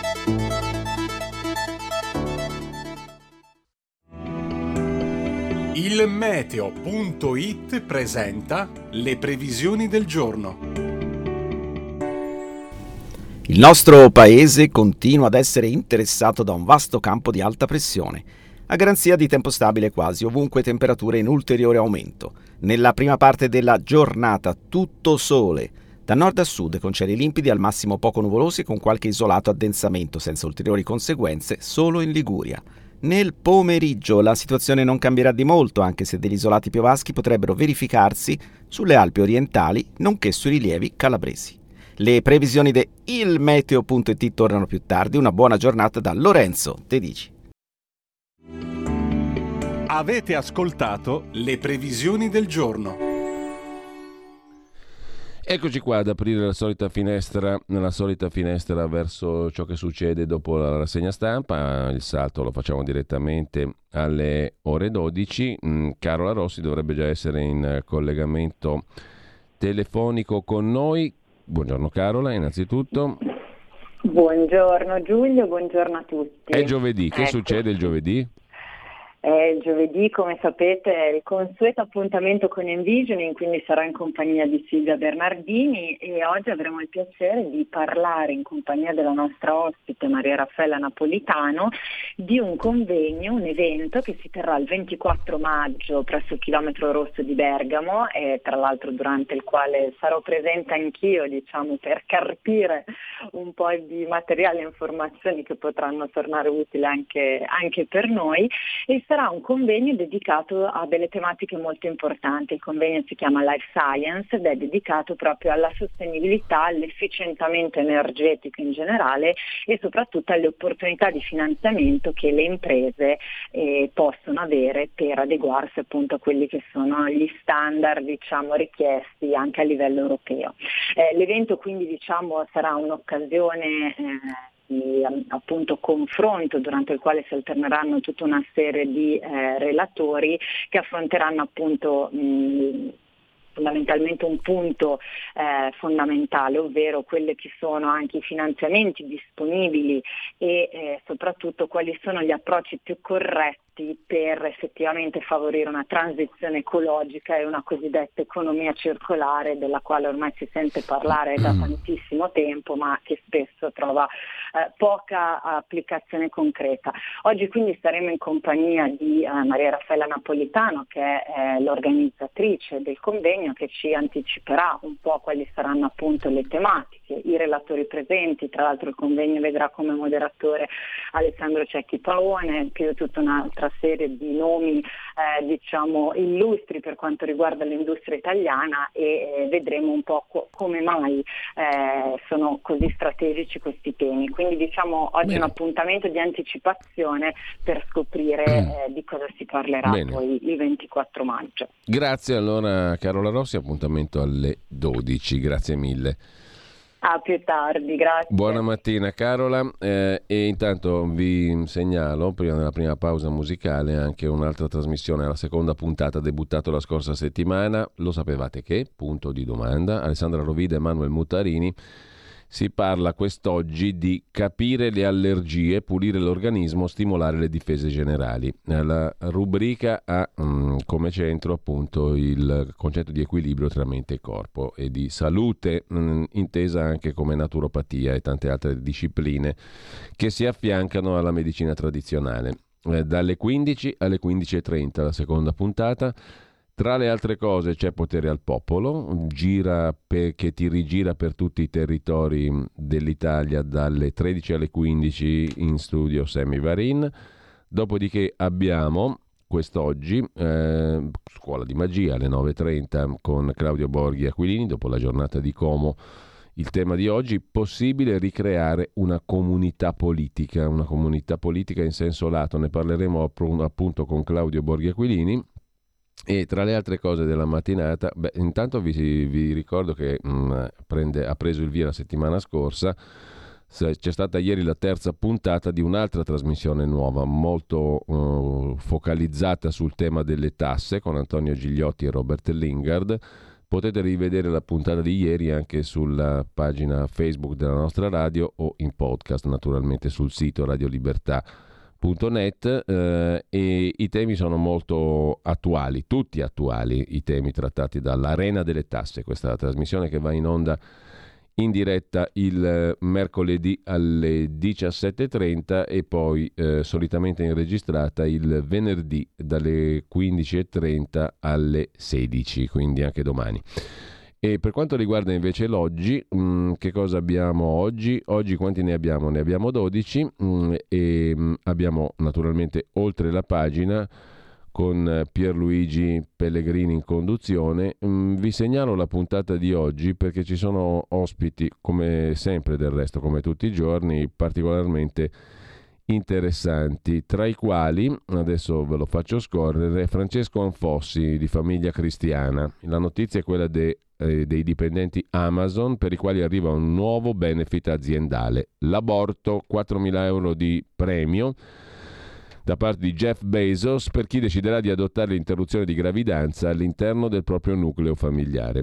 E poi alle 11.04 Marcello Minenna, che è il direttore dell'Agenzia delle Dogane, è un professore, un economista, scrive sul Sole 24 ore sulla questione del gas, prezzi virtuali e fregature reali. Non perdetevela questa conversazione perché è venuto fuori e lo ha evidenziato il sito del professor Ricolfi, Fondazione IUM, che Minenna un'idea su come ricondurre veramente, al di là degli, dei provvedimenti tampone che servono a poco, di ehm, un'idea per abbassare le bollette del gas, ma non solo, ce l'ha, ci sarebbe. Basta sganciare, vi sembrerà una stupidaggine, ma non è così, perché attualmente il prezzo del gas e dell'energia è anche dovuto a speculazioni finanziarie. Come ve lo spiegherà Pierluigi Pellegrini alle 11 ma eh, il punto centrale è ricondurre alla realtà, cioè ai volumi effettivamente acquistati, ai contratti reali fatti per esempio dall'Eni e dagli altri operatori big che acquistano il gas, ricondurre a questo il valore, il prezzo del gas e quindi anche delle nostre bollette. Pensate che noi stiamo pagando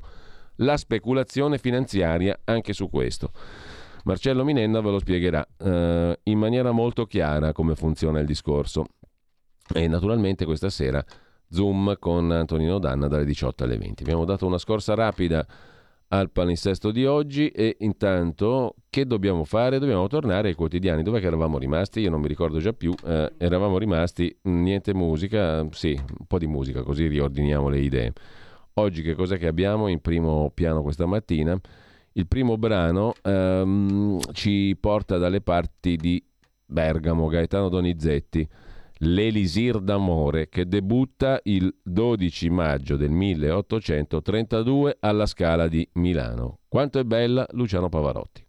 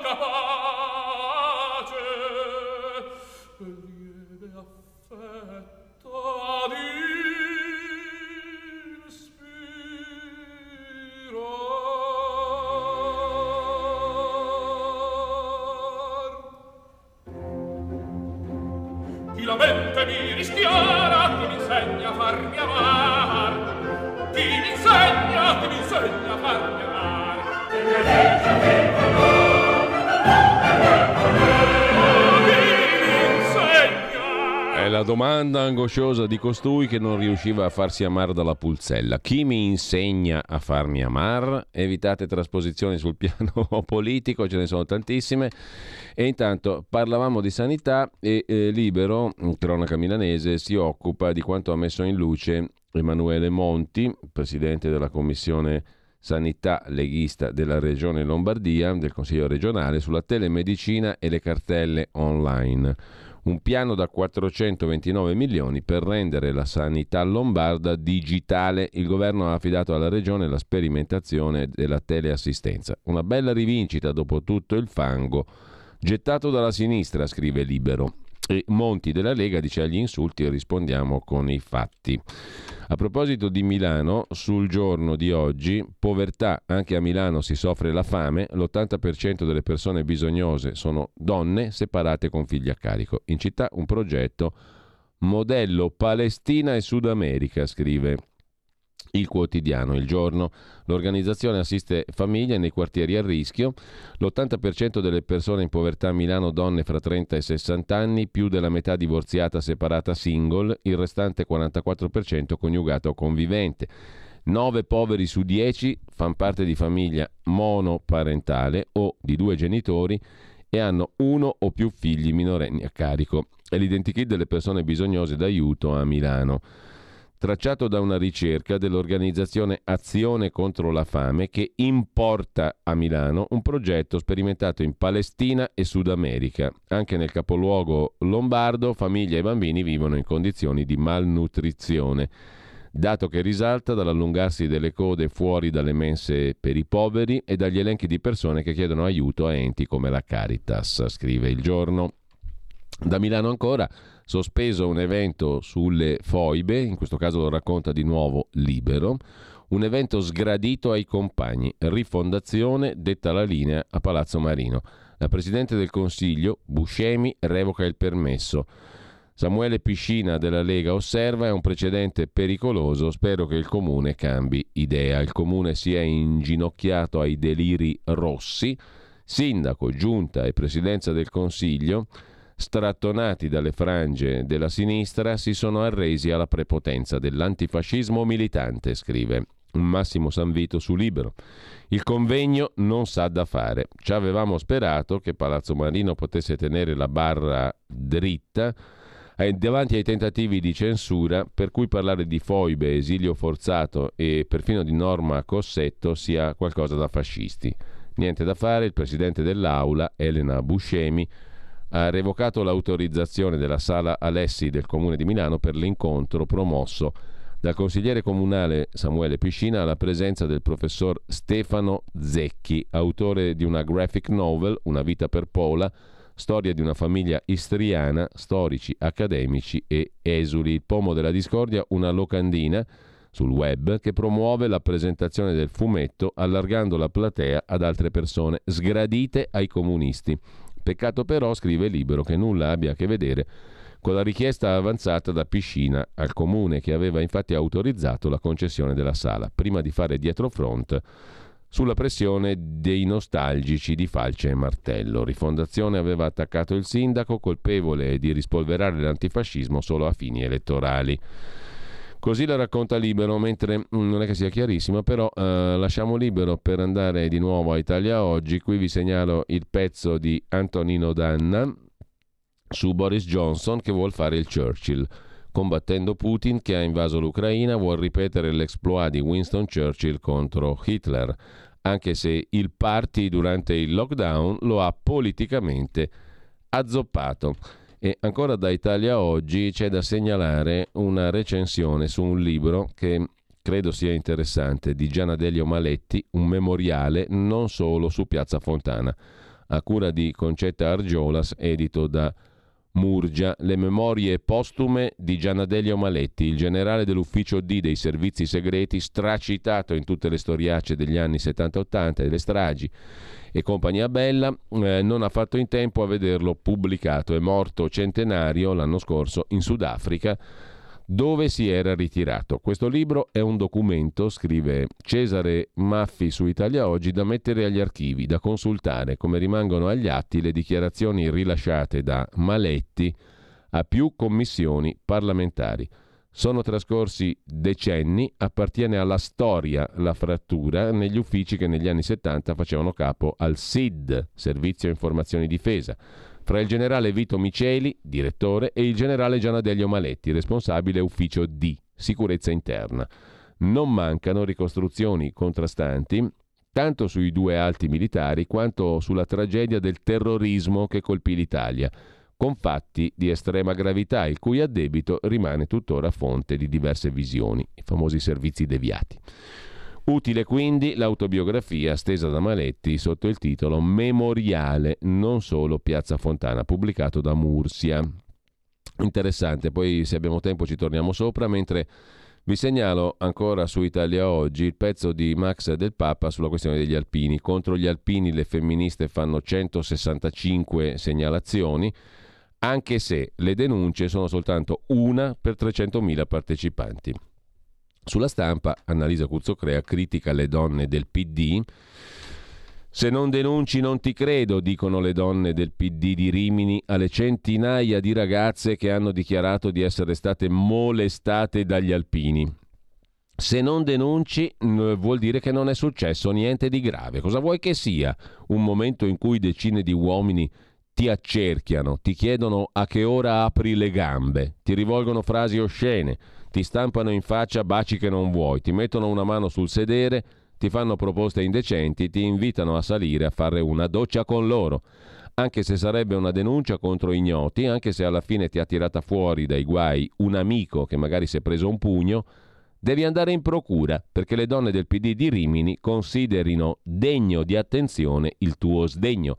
Altrimenti stai gettando fango sul sacrosanto corpo degli alpini, stai generalizzando così come ha detto l'Associazione Nazionale Alpini stessa, ritenendo fisiologico quel che è accaduto, perché succede quando tanti uomini insieme arrivano in città. Ma che idea di mondo ha il corpo degli alpini, scrive Annalisa Cuzzocrea sulla stampa di oggi. Che idea di mondo hanno queste donne del PD di Rimini? Quelle ragazze potevano essere le loro figlie.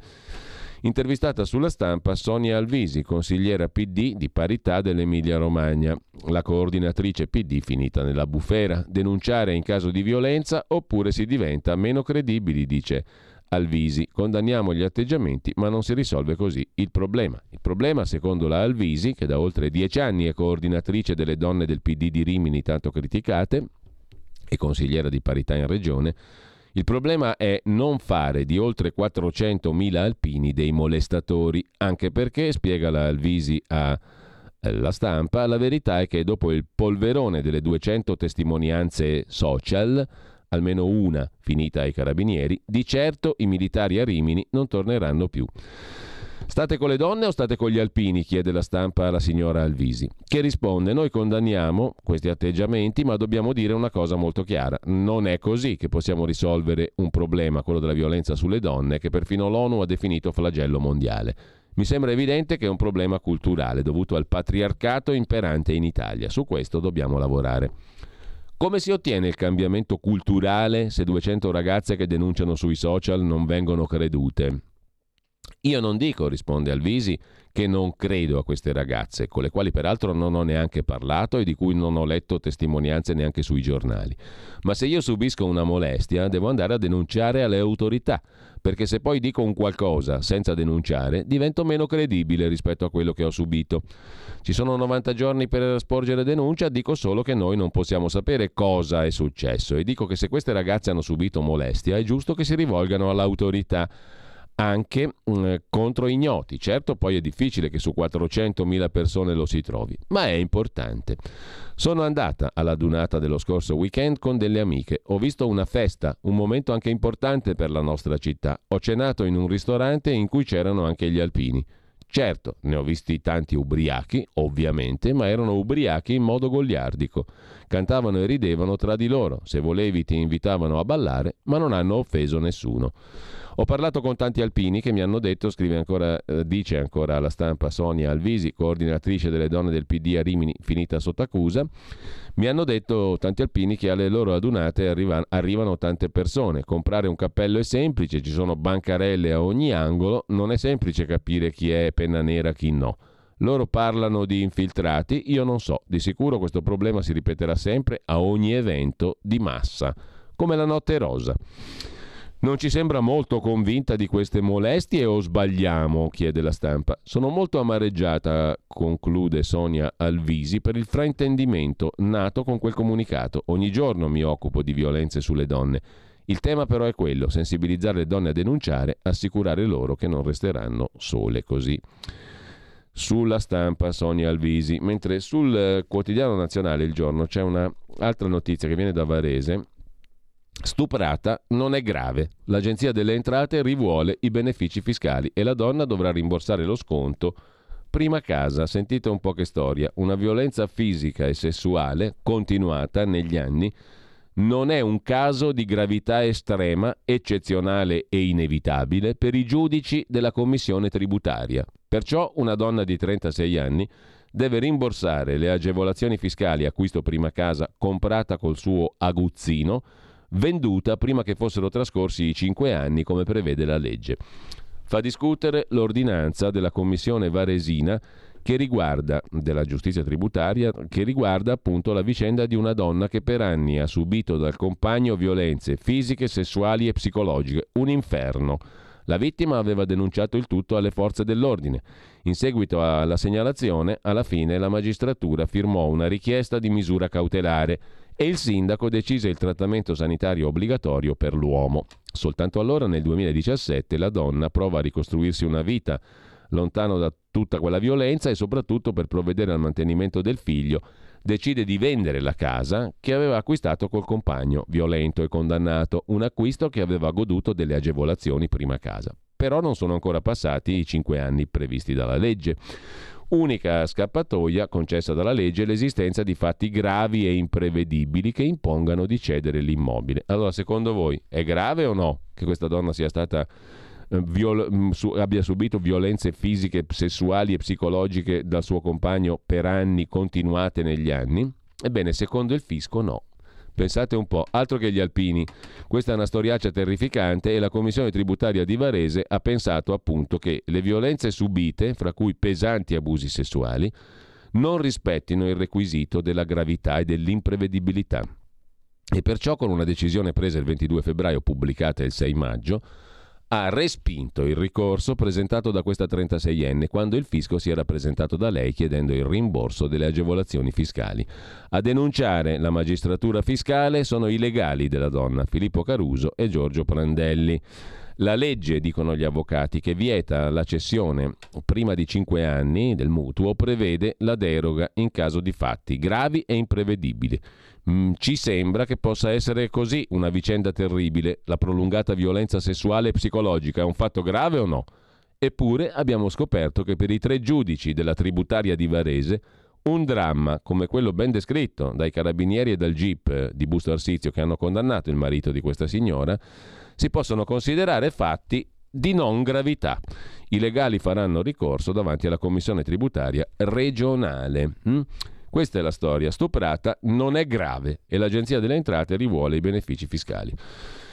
Vi segnalo invece, a proposito di personaggi che arrivano dal passato, come il defunto Gianadello Maletti, protagonista del libro di cui dicevamo prima, un pezzo di Gianni Barbacetto che oggi invoca, dopo 43 anni di carcere, la liberazione di un fascistone, Vincenzo Vinciguerra. Ho una proposta indecente, impossibile e insopportabile. Lo Stato liberi Vincenzo Vinciguerra.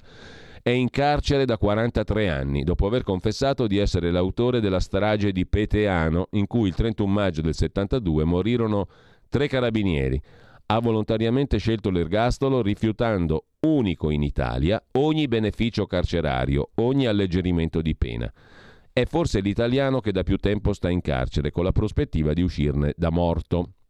Valerio Fioravanti, condannato per la strage di Bologna, ha accumulato 8 ergastoli dal 2009 è in libertà. Francesca Mambro di ergastoli ne ha 9, libera dal 13. Mario Tuti, ergastolano dal 75, è in semilibertà dal 2004. Vinci Guerra no, resta rinchiuso a opera e non chiede nulla a uno Stato in cui dice di non credere. Non è pentito, ha ammesso le sue responsabilità, accusando gli apparati di Stato della guerra fredda di essere i registi della strategia delle stragi e rifiutando la loro protezione. Chi voglia conoscere la sua storia può leggere il libro di Paolo Morando, L'Ergastolano, da oggi in libreria con La Terza. Lo Stato ha ancora la possibilità di mostrare, scrive Barbacetto, le virtù della democrazia, restituendo a Vinciguerra la libertà. Una grazia speciale del Presidente della Repubblica, senza contropartite, senza condizioni, per riconoscere la coerenza di un uomo che ha raccontato ciò che ha fatto, ha spiegato ciò che ha capito in molti suoi libri, in innumerevoli deposizioni, in tutti i processi per strage. Il 6 luglio 2000 al processo di Piazza Fontana ha spiegato la sua scelta di consegnarsi allo Stato. Mi sono costituito a questo Stato non con la volontà di resa, ma perché non ritenevo di poter fare ancora il latitante con avanguardia nazionale, ritrovandomi nella mia libertà di azione. Capisco che è difficile capire che esiste una libertà in carcere, le vostre carceri poi. Potevo fare il latitante in Argentina e in Spagna, ma avrei dovuto restare in avanguardia nazionale. Costituendomi ho invece ritrovato la mia libertà di azione. Così ha spiegato la destra eversiva. La mia tesi è semplice, ha detto nella sua deposizione il 28 gennaio del 22, processo Bellini strage di Bologna. Affermo che l'estrema destra italiana, formata dopo la fine della guerra, dal 48-49, è stata cooptata nei servizi di sicurezza dello Stato per la volontà e capacità di combattere il comunismo. Questa coincidenza di propositi e fini fra lo Stato, con i partiti anticomunisti dalla DC al PLI fino al Partito Monarchico e gli apparati militari di sicurezza, vedi appunto il defunto Maletti, ha fatto sì che si sia creato un rapporto simbiotico fra la destra e lo Stato che è continuato fino a tutti gli anni 70. Per questo Nego, ha detto Vinciguerra, che sia mai esistita un'eversione nera, cioè un attacco allo Stato da parte dell'estrema destra. Casomai c'è stato un intervento dell'estrema destra in operazioni clandestine e occulte che dovevano favorire la democrazia autoritaria. Un intervento a favore dello Stato, quindi, non contro di esso perché in Italia non c'è episodio di strage in cui l'estrema destra non sia coinvolta. La logica delle stragi è una sola. I collegamenti tra gli imputati e i servizi segreti sono provati da Piazza Fontana in poi. La strage di Bologna è un evento in continuità con le precedenti. Così vinci guerra. Anche l'Italia, conclude Barbacetto, ha avuto il suo battaglione Azov. Se quella storia è finita, tenerlo in cella è un'onta per lo Stato democratico. Liberate vinci guerra, cioè quello di destra buono perché dice che la destra era collusa con lo Stato. Intanto chiudiamo con questa carrellata, poi ritorniamo su alcuni degli articoli di oggi. Il Family Act si chiama così all'italiana proprio, ovvero il provvedimento governativo, la legge delega sulla famiglia ne parla con avvenire oggi la ministra per la famiglia Elena Bonetti. Decreti attuativi entro la legislatura, assegno da correggere per chi ci perde l'assegno familiare. Parla la ministra Bonetti nel giorno in cui entra in vigore la legge che delega il governo a prendere queste misure. Priorità ai decreti su educazione e congedi. Contributo per i figli ISEE da rivedere, bonus bollette tarato sui redditi per le famiglie varate altre misure. L'impegno è avere i decreti attuativi del Family Act entro fine legislatura, entro il 23, e correggere criticità nell'assegno unico.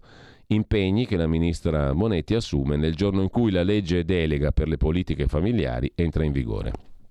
Intanto è stato assassinato in spiaggia nel viaggio di nozze il falcone del Paraguay, il pubblico ministero del Paraguay Marcelo Pecci, era in Colombia con la moglie incinta, shock nel paese, scrive il Corriere della Sera, piccola pausa, torniamo subito.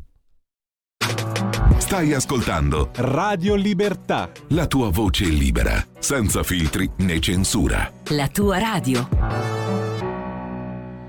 Marcello Pecci Albertini, procuratore del Paraguay di origine italiana, è considerato, era considerato perché è stato ammazzato il falcone del Sud America.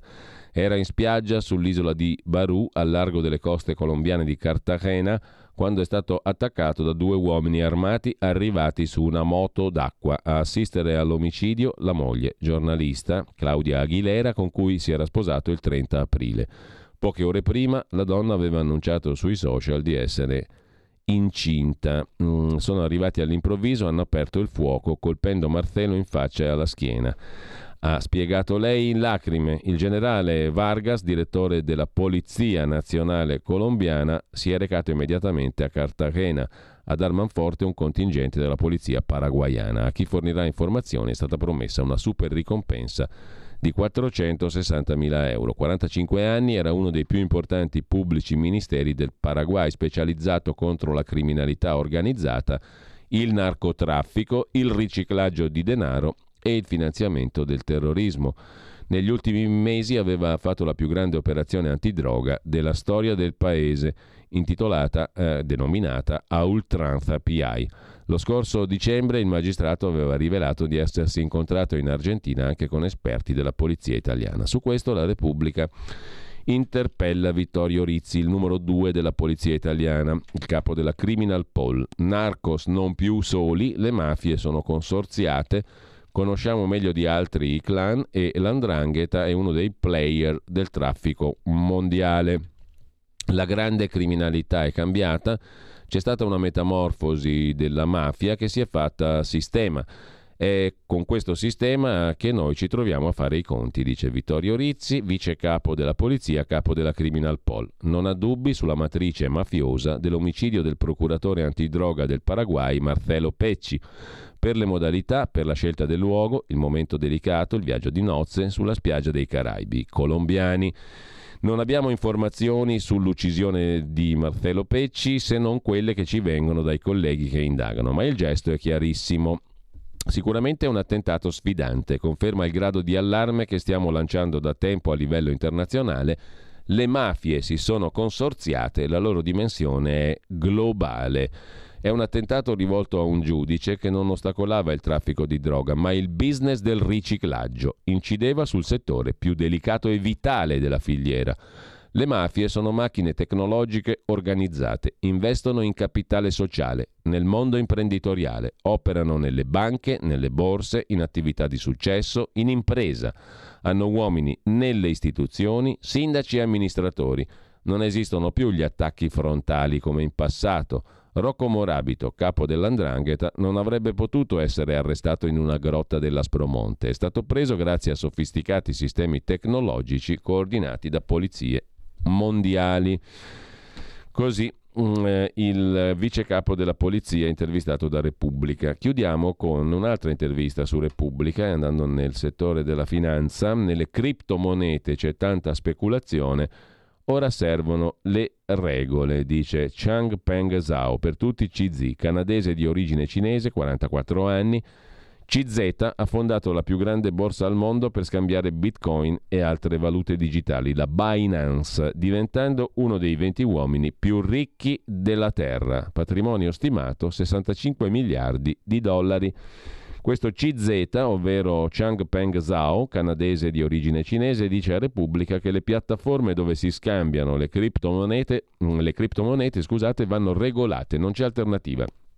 È l'unico modo per incoraggiare l'adozione di massa di criptomonete. Dopo anni di sviluppo regolato sulla giungla delle criptomonete che i pionieri volevano anarchica come alternativa alle monete tradizionali, è arrivato il faro dei regolatori preoccupati dalla mancanza di trasparenza, dal riciclaggio e dalla mancanza di, tu- di tutele per i consumatori. Le ultime notizie non aiutano.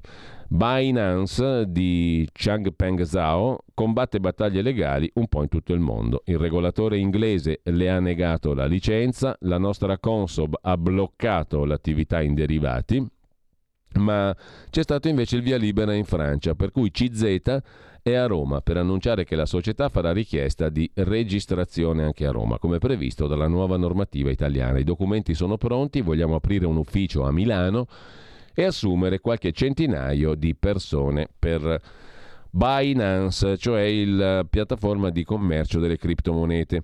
Intanto, a proposito di questo, c'è sulla stampa invece un'intervista di Fabrizio Goria a Paolo Ciocca, commissario Consob. Non è una moneta, ma un azzardo. Chi investe rischia di perdere tutto. Sui mercati cripto è in corso una correzione. Ora servono regole europee per limitare la volatilità e tutelare i risparmiatori. Il Bitcoin è andato molto giù, non credo sia arrivata alla fine, ma è in corso una correzione importante dice Paolo Ciocca, commissario Consob alla stampa di Torino. Le dinamiche intorno alle criptoattività, il bitcoin su tutti, fanno discutere analisti, economisti, investitori e regolatori. A fare il punto appunto l'autorità di vigilanza sulla borsa. Con questo siamo arrivati praticamente alla fine, un attimo solo di pausa musicale, poi riprendiamo in mano alcuni degli articoli e delle notizie principali del giorno. Cosa ci ascoltiamo adesso? Adesso ci ascoltiamo il secondo brano della giornata. Sentite mh, mm, che bello, poi ne parliamo. 12 maggio 1934, numero uno in classifica, questo brano qua.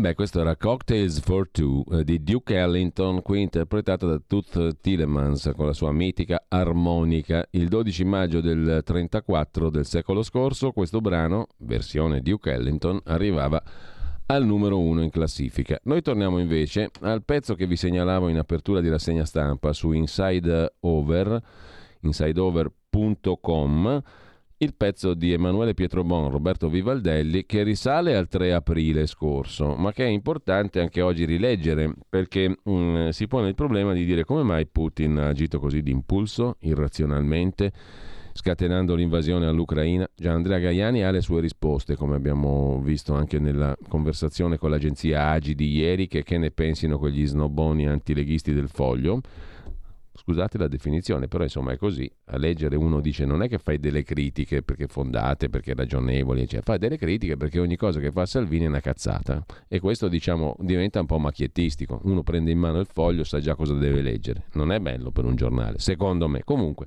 ognuno fa i conti propri a casa sua e la libertà è bella anche per quello. In ogni caso...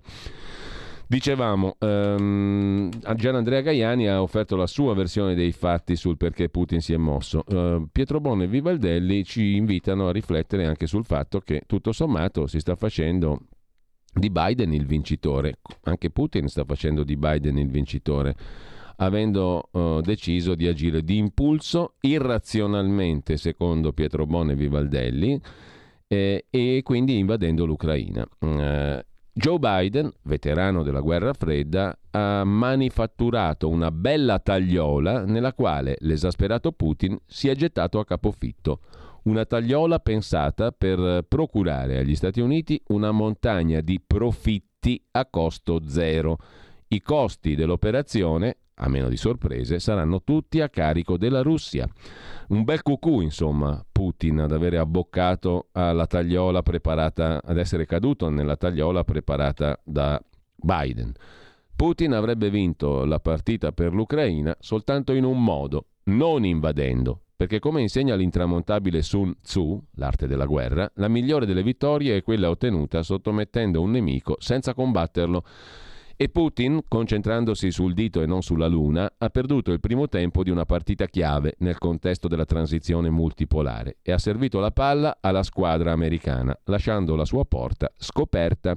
Il lungimirante Macron, che aveva intuito il disegno anti-europeo dell'amministrazione Biden, si era speso in sede comunitaria per riportare in vita il formato Normandia e rendere popolare l'idea di un'Ucraina modello Finlandia. Uno sforzo onorevole portato avanti con la benedizione del cancelliere tedesco Scholz e degli altri membri del Partito Europeo della Distensione, ma che non ha dato frutti. Putin, vittima del proprio inganno, Esasperato dalla linea dell'intransigenza di Biden, l'inganno dell'accumulo di una forza potenziale troppo grande per essere ritirata senza risultati, insomma Putin infine ha mosso i carri armati e dichiarato nulli alcuni dei pilastri della comunità internazionale. Cadendo nel tranello dell'astuto Biden, Putin ha assistito allo spegnimento del Nord Stream 2, fiore all'occhiello della Russia, del valore di 10 miliardi di euro all'entrata in coma del Partito Europeo della Distensione, al ricompattamento della comunità euroatlantica con suo possibile allargamento, vedi Svezia, e all'introduzione del regime sanzionatorio multidimensionale pianificato a lungo, avente come fine il disaccoppiamento delle due Europe e l'espulsione della Russia verso l'Asia, verso la Cina. In sintesi, Putin, nel disperato tentativo di rimanere nei libri di storia come colui che non ha perso l'Ucraina, si è trasformato nell'assassino dell'eurasismo, inteso come il progetto di un'Europa estesa da Lisbona a Vladivostok, e così è diventato l'ingenuo realizzatore della visione per l'Eurasia del defunto geopolitico Zbigniew Brzezinski, una visione esposta con lucidità nel lontano 97 nelle pagine del Libro Testamento intitolato La grande scacchiera, nel quale si preconizzava l'utilizzazione dell'Ucraina, scriveva Brzezinski, per espellere la Russia in Asia in modo tale da ottenere due risultati. A. Trasformare l'Europa nel 51 Stato americano. B. Trascinare la Russia nel calderone conflittuale delle faide interetniche, delle guerre interreligiose del Caucaso, del Turkestan e, in esteso, della sfera islamica. Il primo tempo lo ha vinto Biden, nella maniera in cui ha spinto Putin a iniziare una guerra che i russi non volevano combattere, come dimostrato dalla disorganizzata campagna bellica, e facendo piantare a Putin allo stesso tempo una, notevole quantità di semi della discordia nella Federazione russa e, nella, e nello spazio post-sovietico, di cui gli Stati Uniti sperano e si aspettano di raccogliere i frutti nel futuro. Tanto si è parlato dei veri o presunti obiettivi della Federazione russa in Ucraina e poco, forse, scrivono Emanuele Pietrobone e Roberto Vivaldelli in questo pezzo intitolato Biden all'ombra di Brzezinski, l'Ucraina come tomba della Russia su Inside Over, sulla testata online Inside Over, eh, si è parlato molto appunto di presunti obiettivi della Russia e poco si è discusso di quali siano gli obiettivi degli Stati Uniti. Se per la Russia l'Ucraina rappresenta un interesse strategico fondamentale, nell'ottica statunitense, secondo Brzezinski, ex consigliere della sicurezza nazionale di Carter, l'Ucraina è uno spazio importante sulla scacchiera euroasiatica, il cui controllo dovrebbe rendere possibile un dominio sul mondo.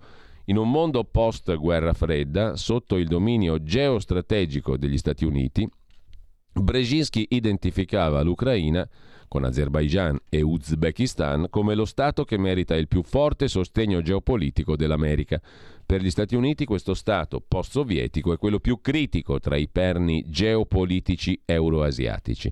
Tesi sostenute anche da un altro dei padri fondatori della geopolitica, Sir Harfold Mackinder. Chi controlla l'Europa orientale comanda il cuore della terra, chi controlla il cuore della terra comanda l'isola mondo, chi controlla l'isola mondo comanda il mondo. Da Clinton in poi Washington ha, spostato, ha sposato questa visione strategica avente Kiev e l'Est Europa al centro, allargando la Nato e inglobando l'Ucraina post-Euro-Maidan. Così su Inside Over, eh, mentre velocemente andiamo a ripescare anche qualcun altro degli articoli di oggi, di cui approfondire un, mm, sui quali approfondire un pochino la nostra attenzione, abbiamo già detto del comitato per il sì al referendum il referendum sulla giustizia, conto alla rovescia per il 12 giugno, in molti la vedono brutta circa il raggiungimento del quorum. Ma abbiamo anche da leggere l'intervista ad Alessandro Morelli sulla questione del ponte sullo stretto di Messina. Onorevole Morelli chiede il giornale stamattina a pagina 13. La realizzazione del ponte sullo stretto è legata allo studio di fattibilità commissionato a rete ferroviaria. Ci può dire qualcosa? A rete ferroviaria italiana Risponde Morelli, è stato dato mandato di realizzare uno studio finalizzato a valutare ipotesi progettuali. Sono stati trasferiti alla società 20 milioni su 50 stanziati per lo studio. Rete Ferroviaria si appresta ad avviare la gara per affidarne la redazione. L'esito negativo è improbabile, visto che le due regioni, Calabria e Sicilia, la politica e il buonsenso fanno propendere per la realizzazione del ponte sullo stretto di Messina. Si farà, dice Morelli. Lo stesso gruppo di lavoro ministeriale ha rilevato l'esistenza di profonde motivazioni per realizzare un sistema di attraversamento dello stretto che si ponga in continuità con la rete TEN-T delle due sponde, senza considerare che sono stati approvati atti parlamentari numerosi che impegnano il governo a realizzare l'opera. È compito degli esperti, prosegue Morelli, dirci se il ponte debba essere a una o più campate, ma che l'opera sia necessaria per l'Italia e per l'Europa è un fatto assodato anche a Bruxelles. Se qualcuno a Roma non l'ha capito, non è un problema nostro. La partita si gioca tutta a livello nazionale. Con un conflitto in corso con le macerie della pandemia non è tempo di opposizioni ideologiche e pregiudizi ambientalisti che di green hanno poco. Il vicolo cieco in cui ci siamo infilati con la dipendenza energetica ne è la prova. La gente ha compreso quanto sia importante dotare l'Italia di infrastrutture moderne e efficienti. La scelta attendista è un lascito del governo precedente. Anche in questo governo ci sono sensibilità diverse, il dato è che sono passati decenni, gli unici ad aver creduto in quest'opera sono stati i governi di centrodestra, così.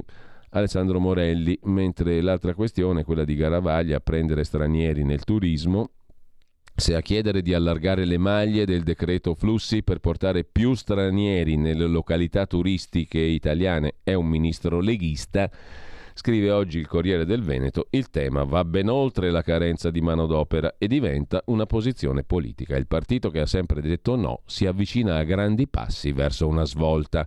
Il ministro Garavaglia si è esposto con chiarezza, invitando il governo a prevedere una deroga per aumentare il contingente di lavoratori stranieri ammesso in Italia e l'assessore al turismo del Veneto Caner approva e concorda. Da giorni, dice Caner, ricevo telefonate allarmate di operatori e associazioni di categoria. Serve una quota per gli stagionali del turismo. Garavaglia parla a ragion veduta.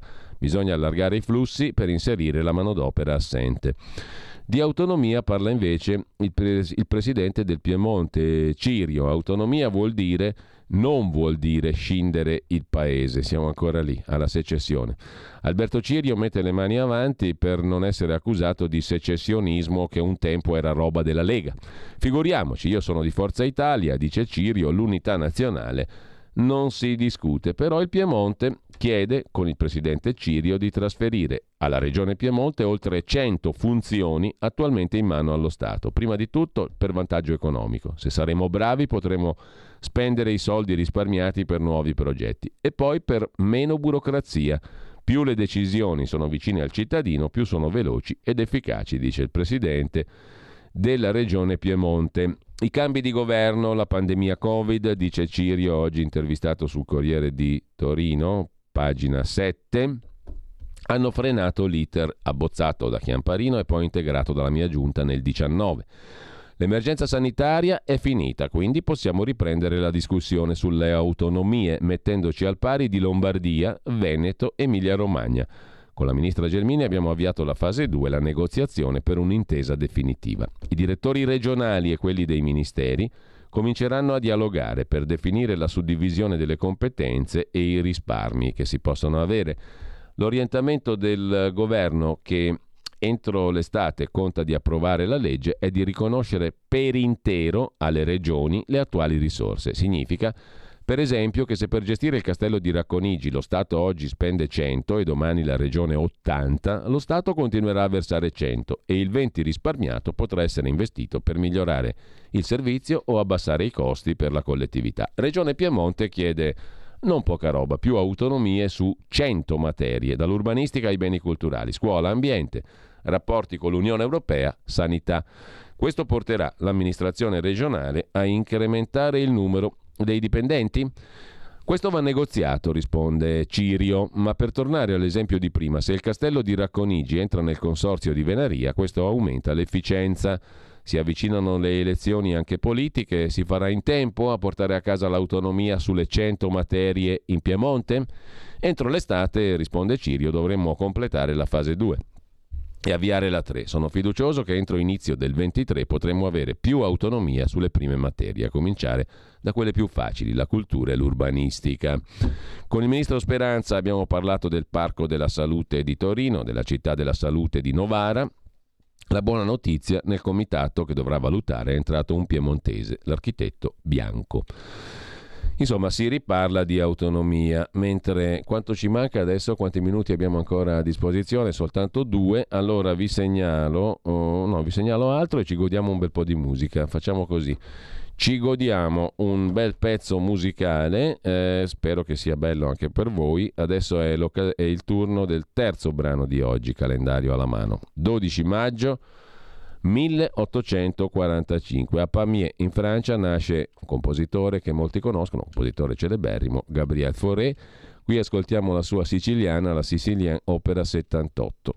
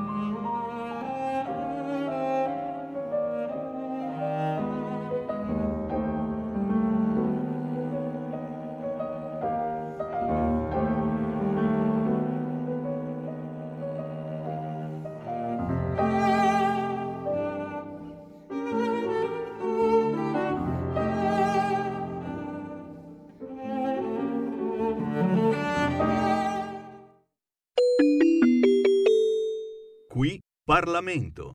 La prima interrogazione all'ordine del giorno è la numero 32951 presentata dai deputati Forgiuele, Furgiuele ed altri che ha ad oggetto misure per favorire il riequilibrio finanziario della provin- delle province e delle città metropolitane con particolare riferimento alla provincia di Catanzaro.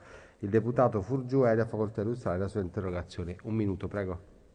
Grazie Presidente. Signor Ministro, ormai è chiaro che la riforma del Rio degli enti intermedi eh, sia stata più che altro un sfornamento diciamo, di quelli che sono gli enti intermedi e le province. In pratica questi sono relegati in un angolo, languiscono perché non possono gestire pienamente quello che è il territorio di competenza. La crisi delle province è inarrestabile ormai dalla provincia di Alessandria fino alla provincia di Catanzaro. Sono stati stanziati soltanto la settimana scorsa 30 milioni di euro che dovrebbero andare ad affrontare questa condizione veramente emergenziale, ma non bastano, devono essere incrementati. Quindi chiedo al Governo quale iniziativa intenda intraprendere, considerato che una provincia come quella di Catanzaro non riesce a pagare i dipendenti nonostante ad oggi accampi un credito di 2,5 milioni di euro rispetto allo Stato e rispetto all'anno 2021, un dato che è stato segnalato anche dal prefetto Cucinotta. Grazie. Grazie. La Ministra dell'Interno Luciana Lamorgese ha facoltà di rispondere. Prego. Signor Presidente, gli onorevoli interroganti pongono all'attenzione del Governo la situazione di difficoltà finanziaria delle province, con particolare riferimento a quella di Catanzaro, chiedendo di assegnare nuove e adeguate risorse agli enti locali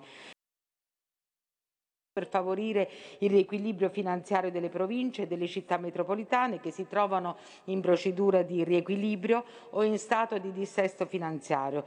Il fondo, istituito presso il Ministero dell'Interno con una dotazione di 30 milioni per il 2022 e 15 milioni per il 2023, sarà ripartito sempre con decreto interministeriale da adottare con procedura analoga a quella che ho appena ricordato.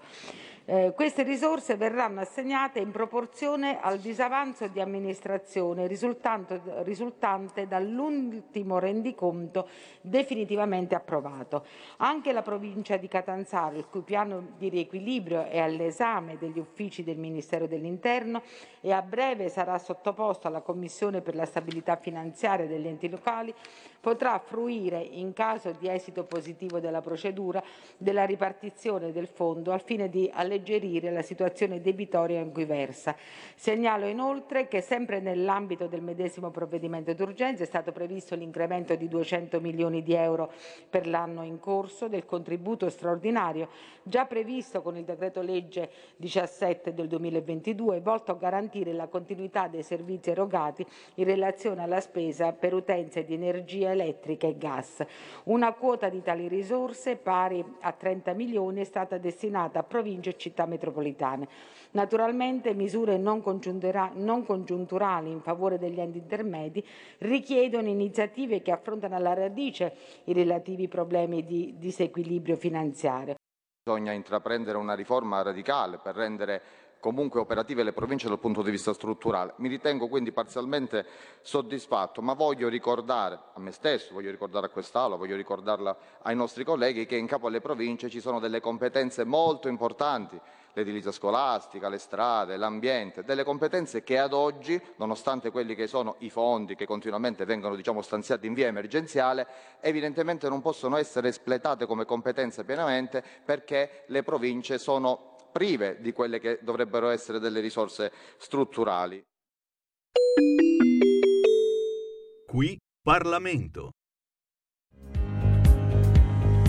Avete ascoltato la rassegna stampa.